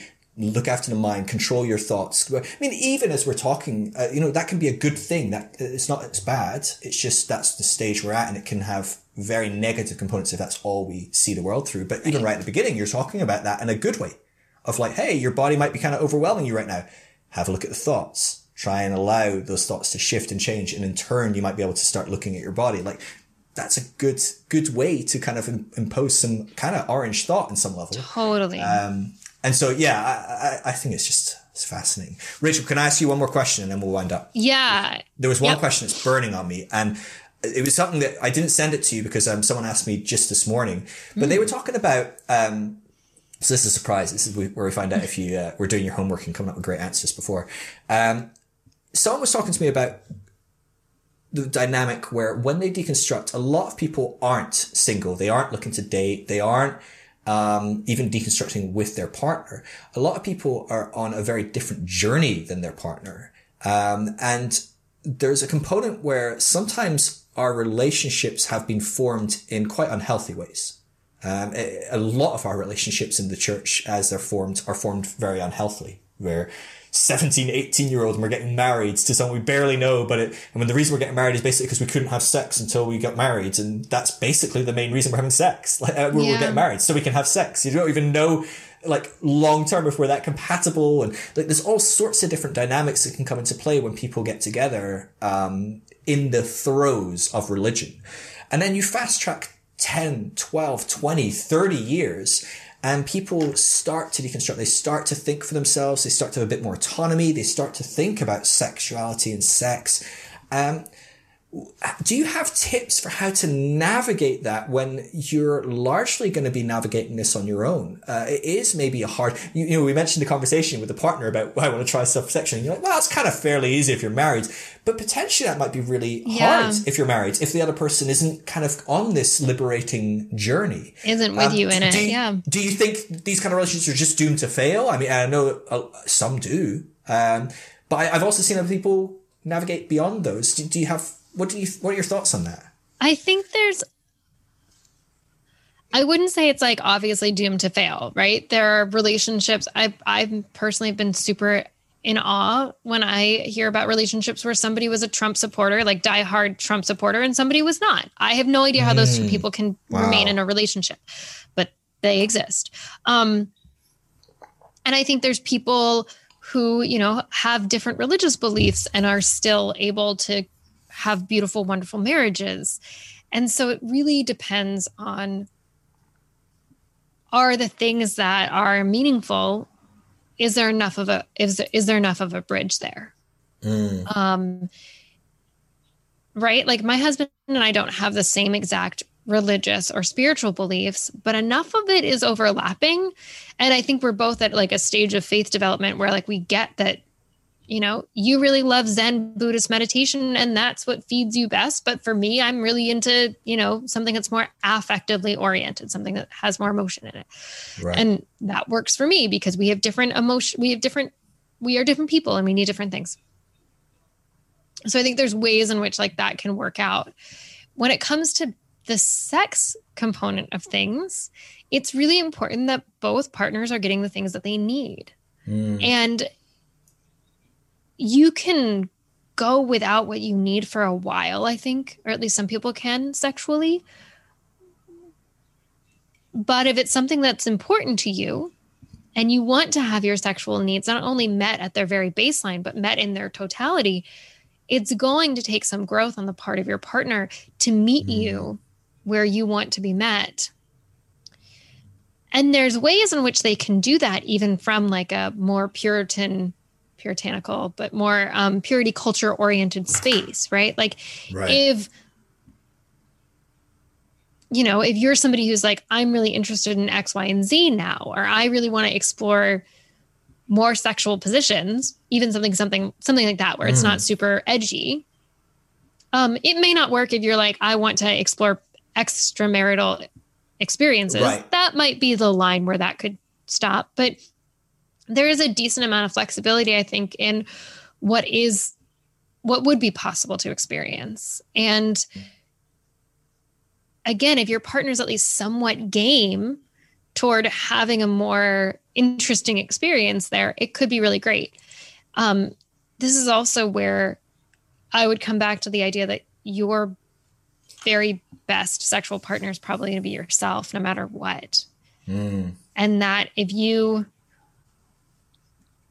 aren't your best sexual partner, it's going to be really hard to have someone else be you know I, i've been i was just working with carlin ross who sort of took on the mantle of betty dodson's work after betty dodson died a few months ago. And she's actually been sort of taking on the mantle for several years as as betty's been declining. Betty was like 90 years old. Wow. and carlin does these really great body sex sessions where she specifically works with women to sort of like feel more alive in their sexuality and really claim their pleasure as being purely for itself and not for mm. something else because that's something that I've I've been sort of working through over the past year or so just realizing like oh I usually associate my pleasure as being like for a purpose where it's like this is good for me so I'm going to do it or like this is good for my partner so I'm going to do this pleasurable thing mm. or I'm going to receive pleasure for their sake and it's not really for me so it's a kind of a, a deep inner level of like where I was working. And I was like, right. I want to work with this woman so that I really can claim pleasure as me, as mine, for me, for no other purpose than simply my pleasure. And, you know, part of what she was talking about was that that's, um, that a lot of what Betty Dodson was was always speaking toward is that your very first sexual partner is yourself. Mm which means you get to be your best sexual partner. And then anybody else that you have sex with, it's something that you share with another person, but it's ultimately yours to start with. Hmm. And that's certainly not something that Christianity teaches us. It's always for the purpose of, right. of no, procreation yeah. or within marriage. So it's always for another person. But if we can start to deconstruct that belief to really say that sex is for me first, not sex with another person is for me first, but mm-hmm sexual pleasure that I give myself or that I give myself with the use of a toy is for me first, that's going to do so much for that person who is deconstructing specifically their sexuality without their partner. Right. Um, and obviously, you know, if your partner has a lot of aversion to a specific thing, um, let's say pornography use, right? They're like, please don't watch pornography. Don't do it. Just like respect them and, and mm. don't do it. Um, if they really feel like that's cheating, we can have them maybe potentially try to deconstruct that belief at a different date, but do things within like the realm of consent. Um, I also know that there are people who will believe that like it's it's cheating when you masturbate, and I think that's an idea that I would sit yeah. down and talk with your partner and say, I really don't think this is that, and why do you think it's cheating? This is why I don't think it's cheating. Is there a middle ground that we can come to? Mm. You know, if I try to avoid, you know, is it only cheating if I'm thinking about other people while I'm masturbating? If I'm thinking about you and fantasizing about you while I'm masturbating, is that okay? Right. Um, or if I'm fantasizing and simply focusing on like the sensations that I'm experiencing, is that okay then?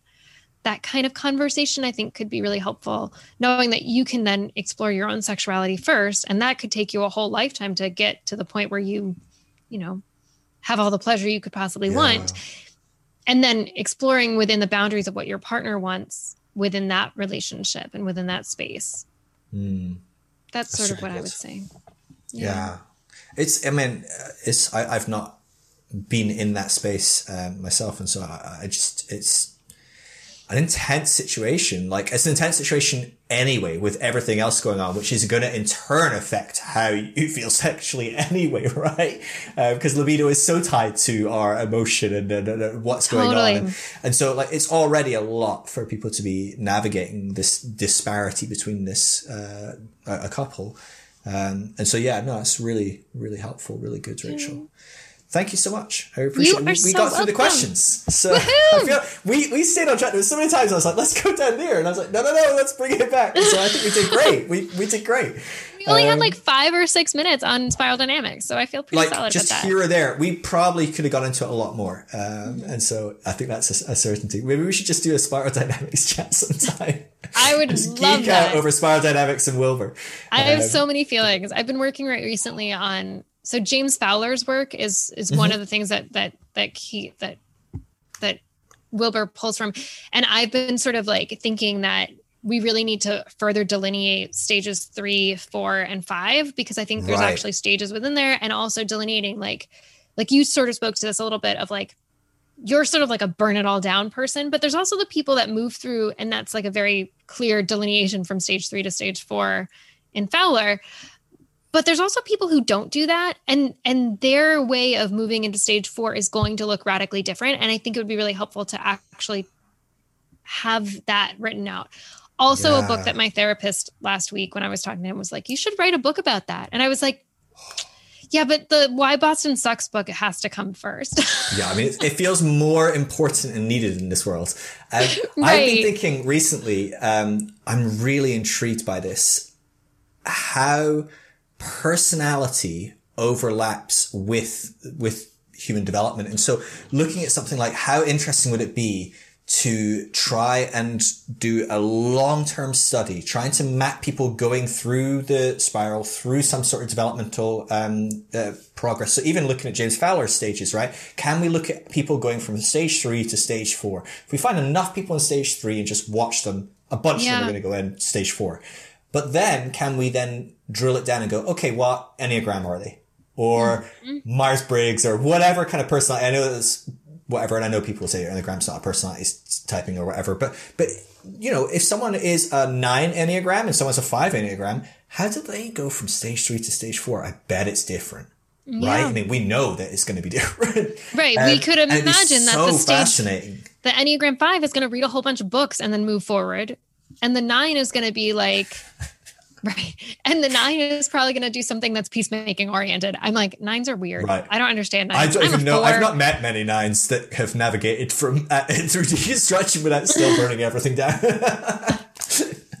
no, it's it's funny, isn't it? But yeah, like I just think that that sort of thing is so fascinating. I, would love to see more study that because uh, I'm with you. I, I find Fowler's work really interesting, but being in the thick of my job being helping people go through these transitionary stages, I'm with you. They are just too simplistic. They don't really cover it. And a lot of people look it through that and go, I don't even know where I am. Like, because it doesn't feel like it quite fits. Or maybe we need a, I don't know if you've come across, um, crap. Who is ego development theory? I can't remember her name. Anyway, there's a great theory, ego development theory. It's the same sort of thing, but it's focused more on ego. But she has like nine stages and it's one through mm. six, but she has like these kind of like one slash two, two slash 3 mm-hmm. And so she's got these mm-hmm. mid stages and it's so insightful when you start to look at it as mid, some of the mid stages correlate with spiral dynamics and you go, Oh, so there's a blue orange stage. That makes a lot of sense. Because I've seen a yeah. lot of people that are blue orange. Um, they're not blue. They're not orange. They're blue orange. Totally. And it's a real weird mix to navigate and to, to internally cope with. Um, I think a lot of people like that come that, that, first start to deconstruct when they message me are like, "Hey Phil, what should I believe about this? And how do I translate the Bible this way? And how do I do this? And how do I?" And they've deconstructed a lot of their blue, but they're still blue enough that they want an authority figure to tell them what to believe now. Yes, um, and it's so, so it's actually really great. That's actually a really useful stage for yeah. people to be in because what that means is that I can just tell that person, oh, like here's the reason why those beliefs are bullshit. Right. And then right. they'll start to move in that direction. You can give them some books to read. You can give some, exactly. I, I, I warn about and, that a lot because I've I'm nervous that I start putting people on a path that isn't the quite right path for them. And the uh, thing is, is that so like interesting. I mean, it's helpful to also think about the fact that like you can't be in control of somebody else's life, so you're not going to fuck yeah. somebody up that much. Um, but if watch. you're well intentioned, if you're well intentioned, exactly, not that much, just a little. You might fuck them up a little, but not a ton. And I think what can be really useful is like you know, here are things that I recommend. And then after they read the books or after they check into those ideas to say, what do you think?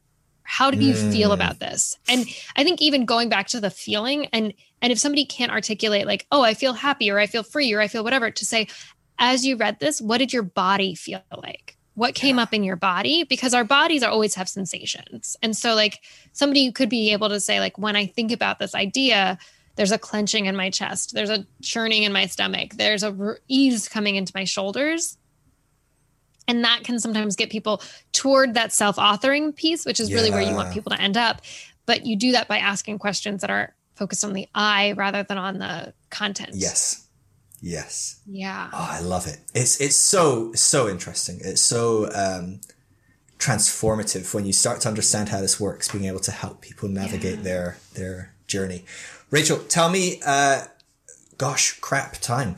Uh, I've got a podcast starting in five minutes. Oh, it's fine. It's my fault. I'm just rambling. I was like, we'll wind up. And like, like oh crap, nope.